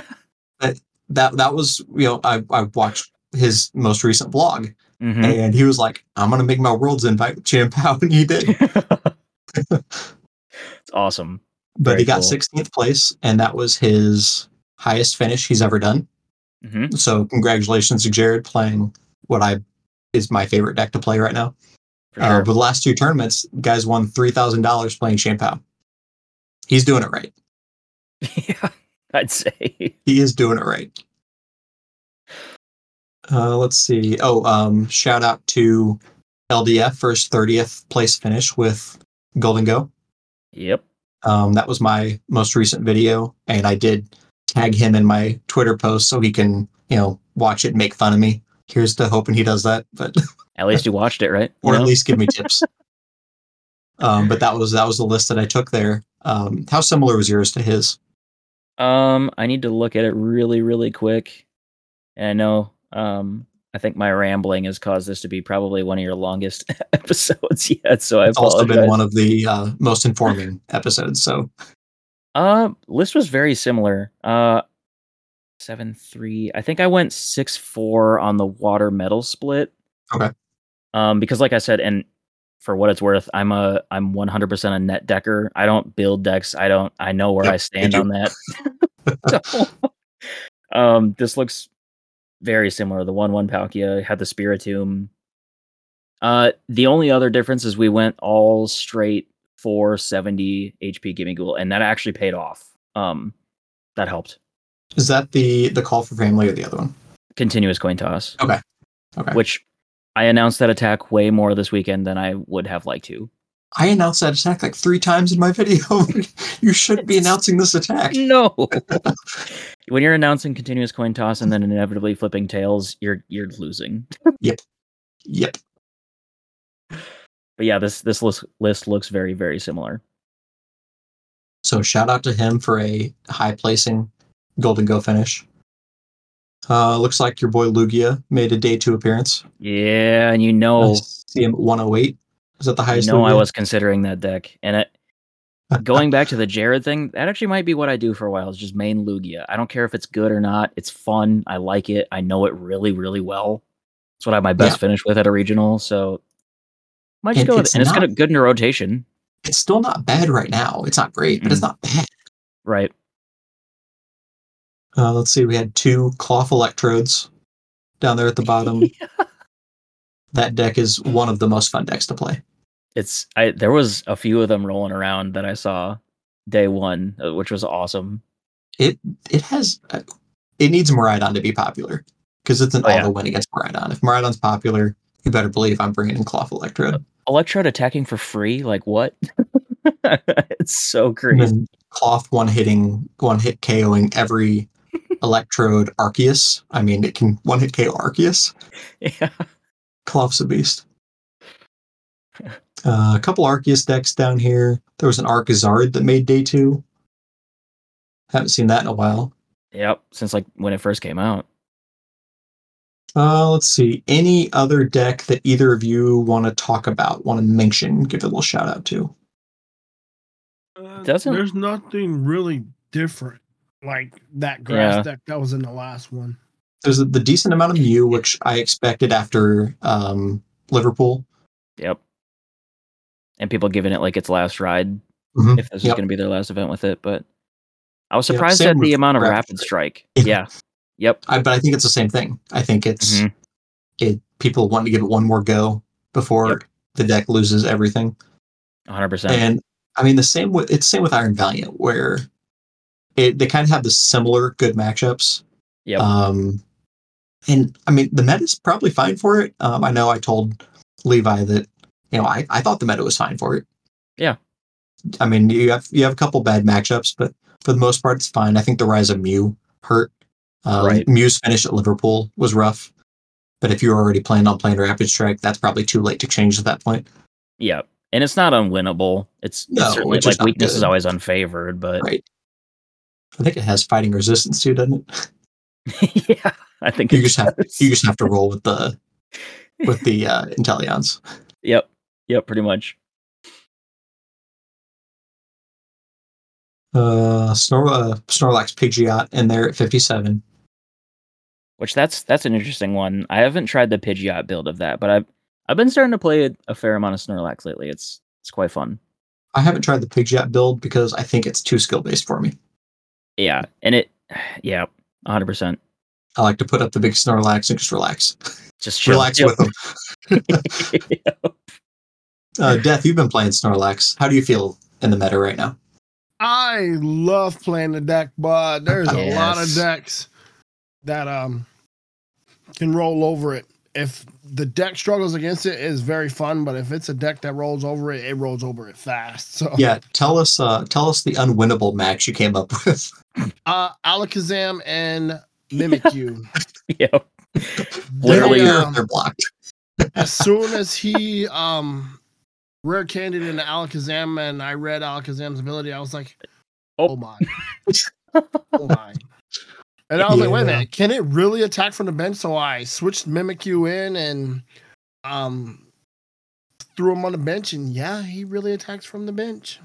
you know it's really fun. Uh, so actually, Kevin and and Sierra made that deck, and so I was, I guess, the example that had to be made. Um, they were like, "Yeah, we made this specifically for Snorlax," so I played them in the lobby of the hotel.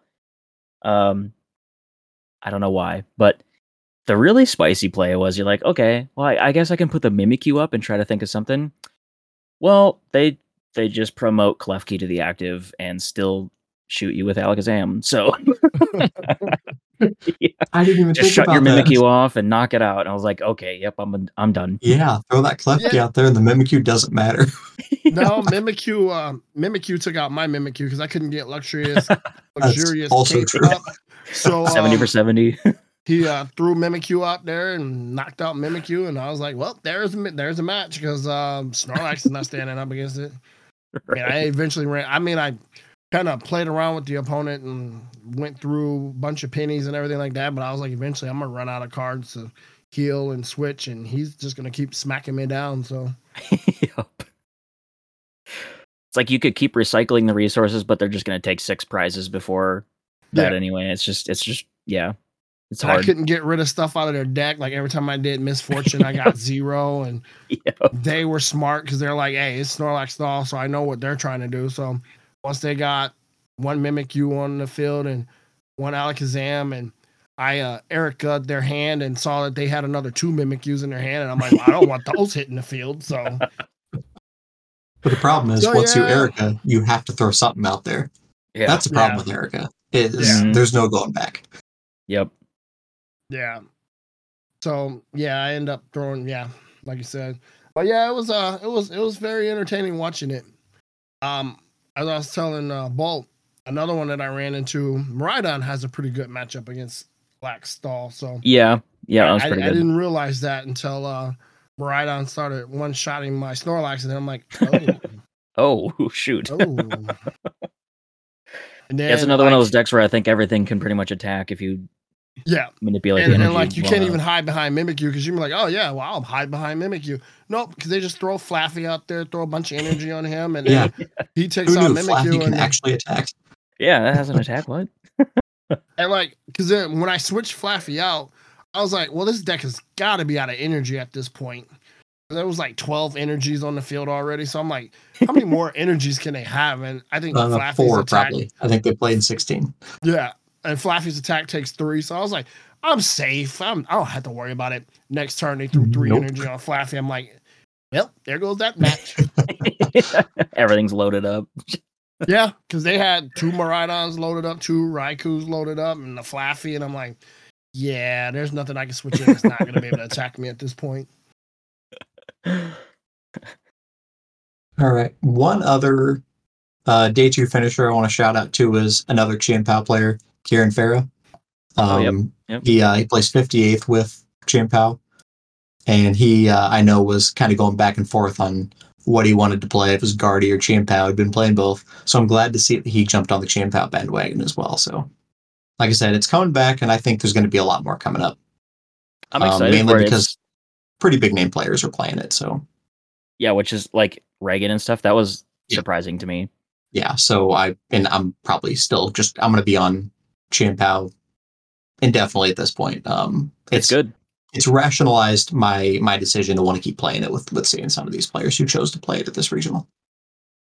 I think that's where I'm at with Lugia. Even it, it didn't have the same, you know, showing in day two as uh as Chien Pao, but I th- my love for the deck, I think. Well, three weeks ago, Chien Pao didn't either. So I mean, Fair.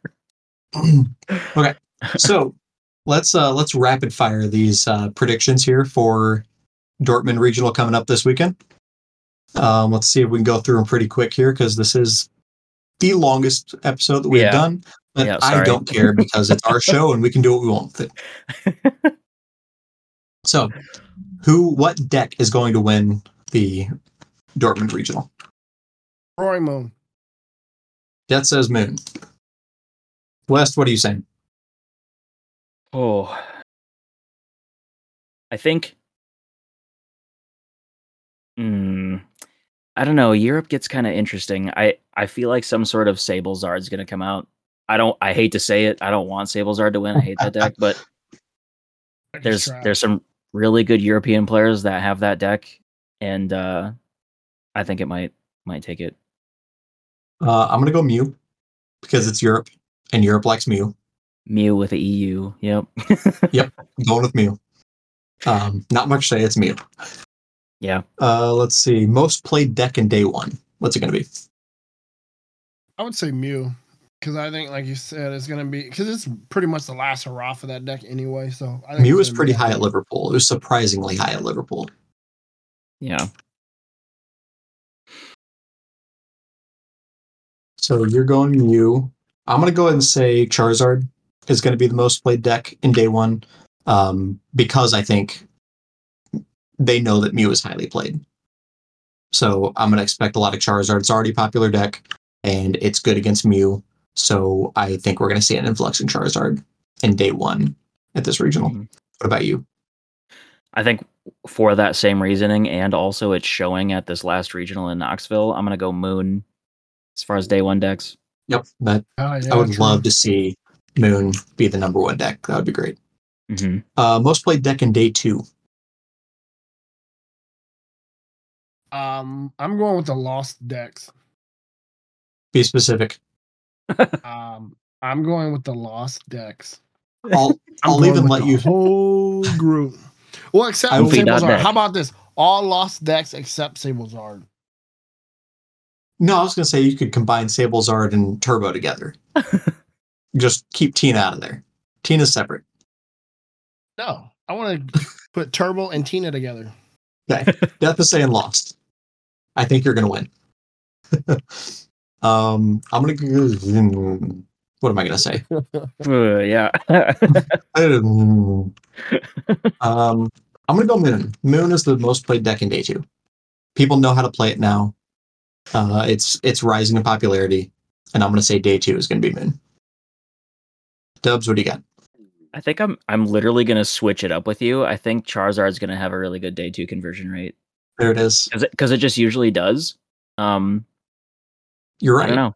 I don't know. I mean, it's it's a on the easier spectrum to play, and it's good. It's very very good. It's already so- discovered. You know. Yeah, absolutely. There's nothing less left to really experiment with it. right. Um, which region will win this regional? Will it be an EU player? Will an NA player come over and win? Will a LA player come in and win? Who's it going to be? Dubs, you go first. Oh boy. um I'm gonna do this just because I want them to. Let's just say it, it, it stays in the EU. Okay. I, I was already typing NA when you started talking. I'm actually hoping um some of the German players, you know, they're they're really good. They always have really good showings. Huge turnouts at their own regionals. Yeah. Absolutely huge turnouts. So hopefully, you know, one of those guys at least does really well. But we'll we'll say for winning it, it I'll say it stays in the EU. Okay. So, Death, we got North American player, a European player, a Latin American player, an Oceania player, or a Japanese player. Uh, I'm going North American. North American. Okay. Yeah. There's a And- lot of North Americans traveling to this one too. So Not just to, well, yeah, a lot of them are chasing their world's invite at this point because they're running out of time. Um, I'm going to go ahead and say, and not, not just to be different, but I think a Latin American player is going to come up and win this one. okay. Uh, Latin American players have jumped up big time in Oh yeah. just their performance. And we, I, I expect to see that continue here. And I think a Latin American player is going to come up and sneak in here. All right. Um, A little bit of variety. Love to see it. What deck will show up the most in top eight?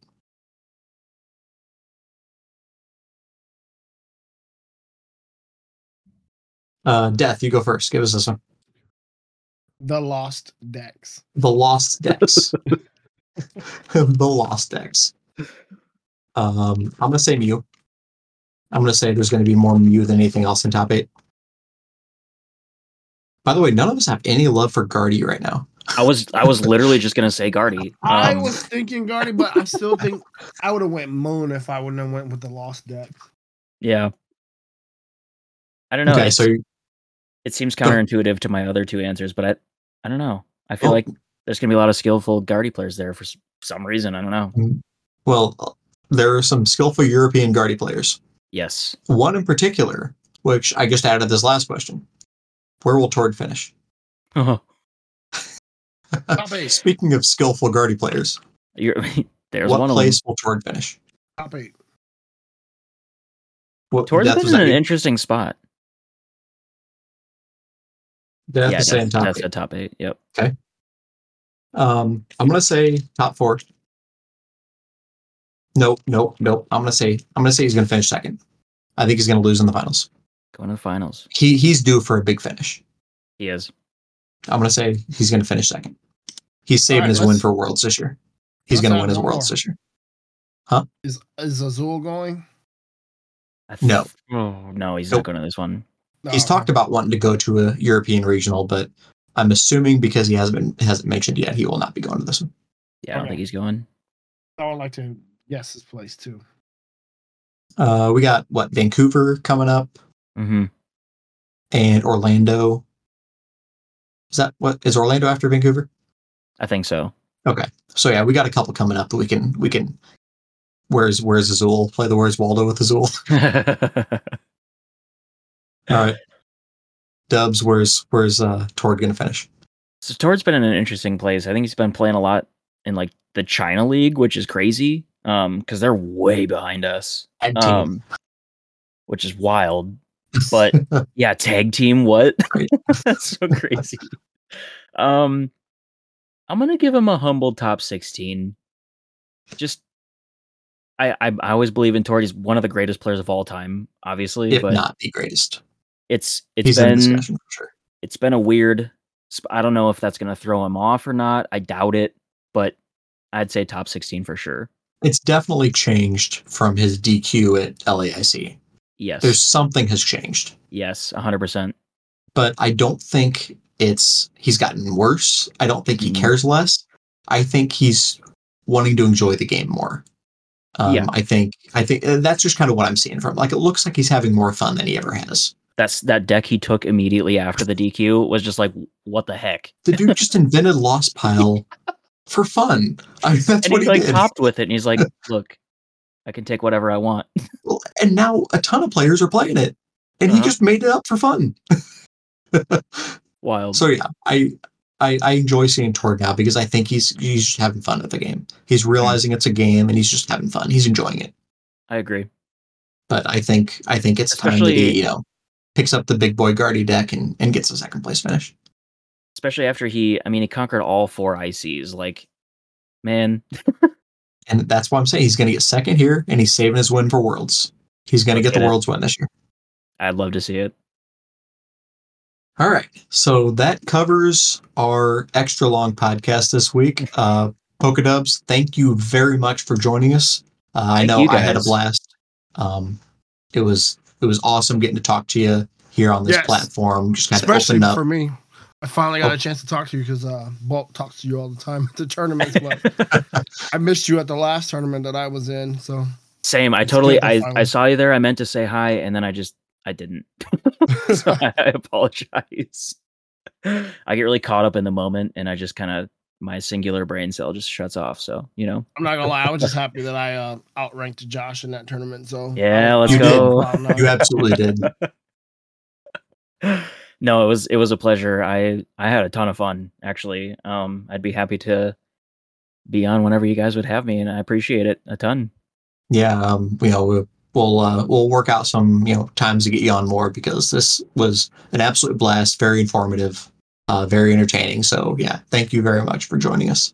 Um, any shout outs you want to give and where where can people find you? Um, shout outs. I mean, you guys, the local crew. I probably wouldn't be continuing to play Pokemon if I didn't enjoy playing with all of the the local folks. Um, keeping it really fun. Anybody that's anybody that views, you know, this podcast or listens to it, shout out to them. You know, the viewers and the listeners. They're the they're the real ones. But That's why we do what we do. Exactly. I I could sit and shout out like sponsors and stuff, but you know, we'll we'll save that stuff for later that people can find out. um, uh, as far as like handles and stuff go, YouTube is just PokeDubz TCG. Um, I don't think any capitalization of that matters. I don't think. I don't believe so. Um, Twitter's just at PokeDubz. Instagram is also at PokeDubz, but with an extra Z, because the regular spelling was taken apparently. PokeDubz. TikTok is also the same with the extra Z. And then over at twitch.tv slash PokeDubz TCG is where I'm at. Wonderful, wonderful. And yeah, be sure to check out PokeDubz, you know, his YouTube, Twitch. Uh, very, very informative on there. Um, watching his videos, entertaining. It's a good time. He has a lot of fun doing it. So Thank once you. again, thank you very much for joining us. Um, I had a good time. I'm sure the listeners did as well. And closing uh, remarks from Death. Anything you got? Yes, PokeDubz, I challenge you with my Charizard deck. All right, deal. I love losing. We'll set this up. Better be it better be a recorded game here. It better be a Oh, for recorded sure. game. Absolutely, I'm always down. All right. Well, that concludes us for the 15th episode of the Kings Rock podcast. And until then, we will see you all next time. Have a good weekend, everybody. See ya.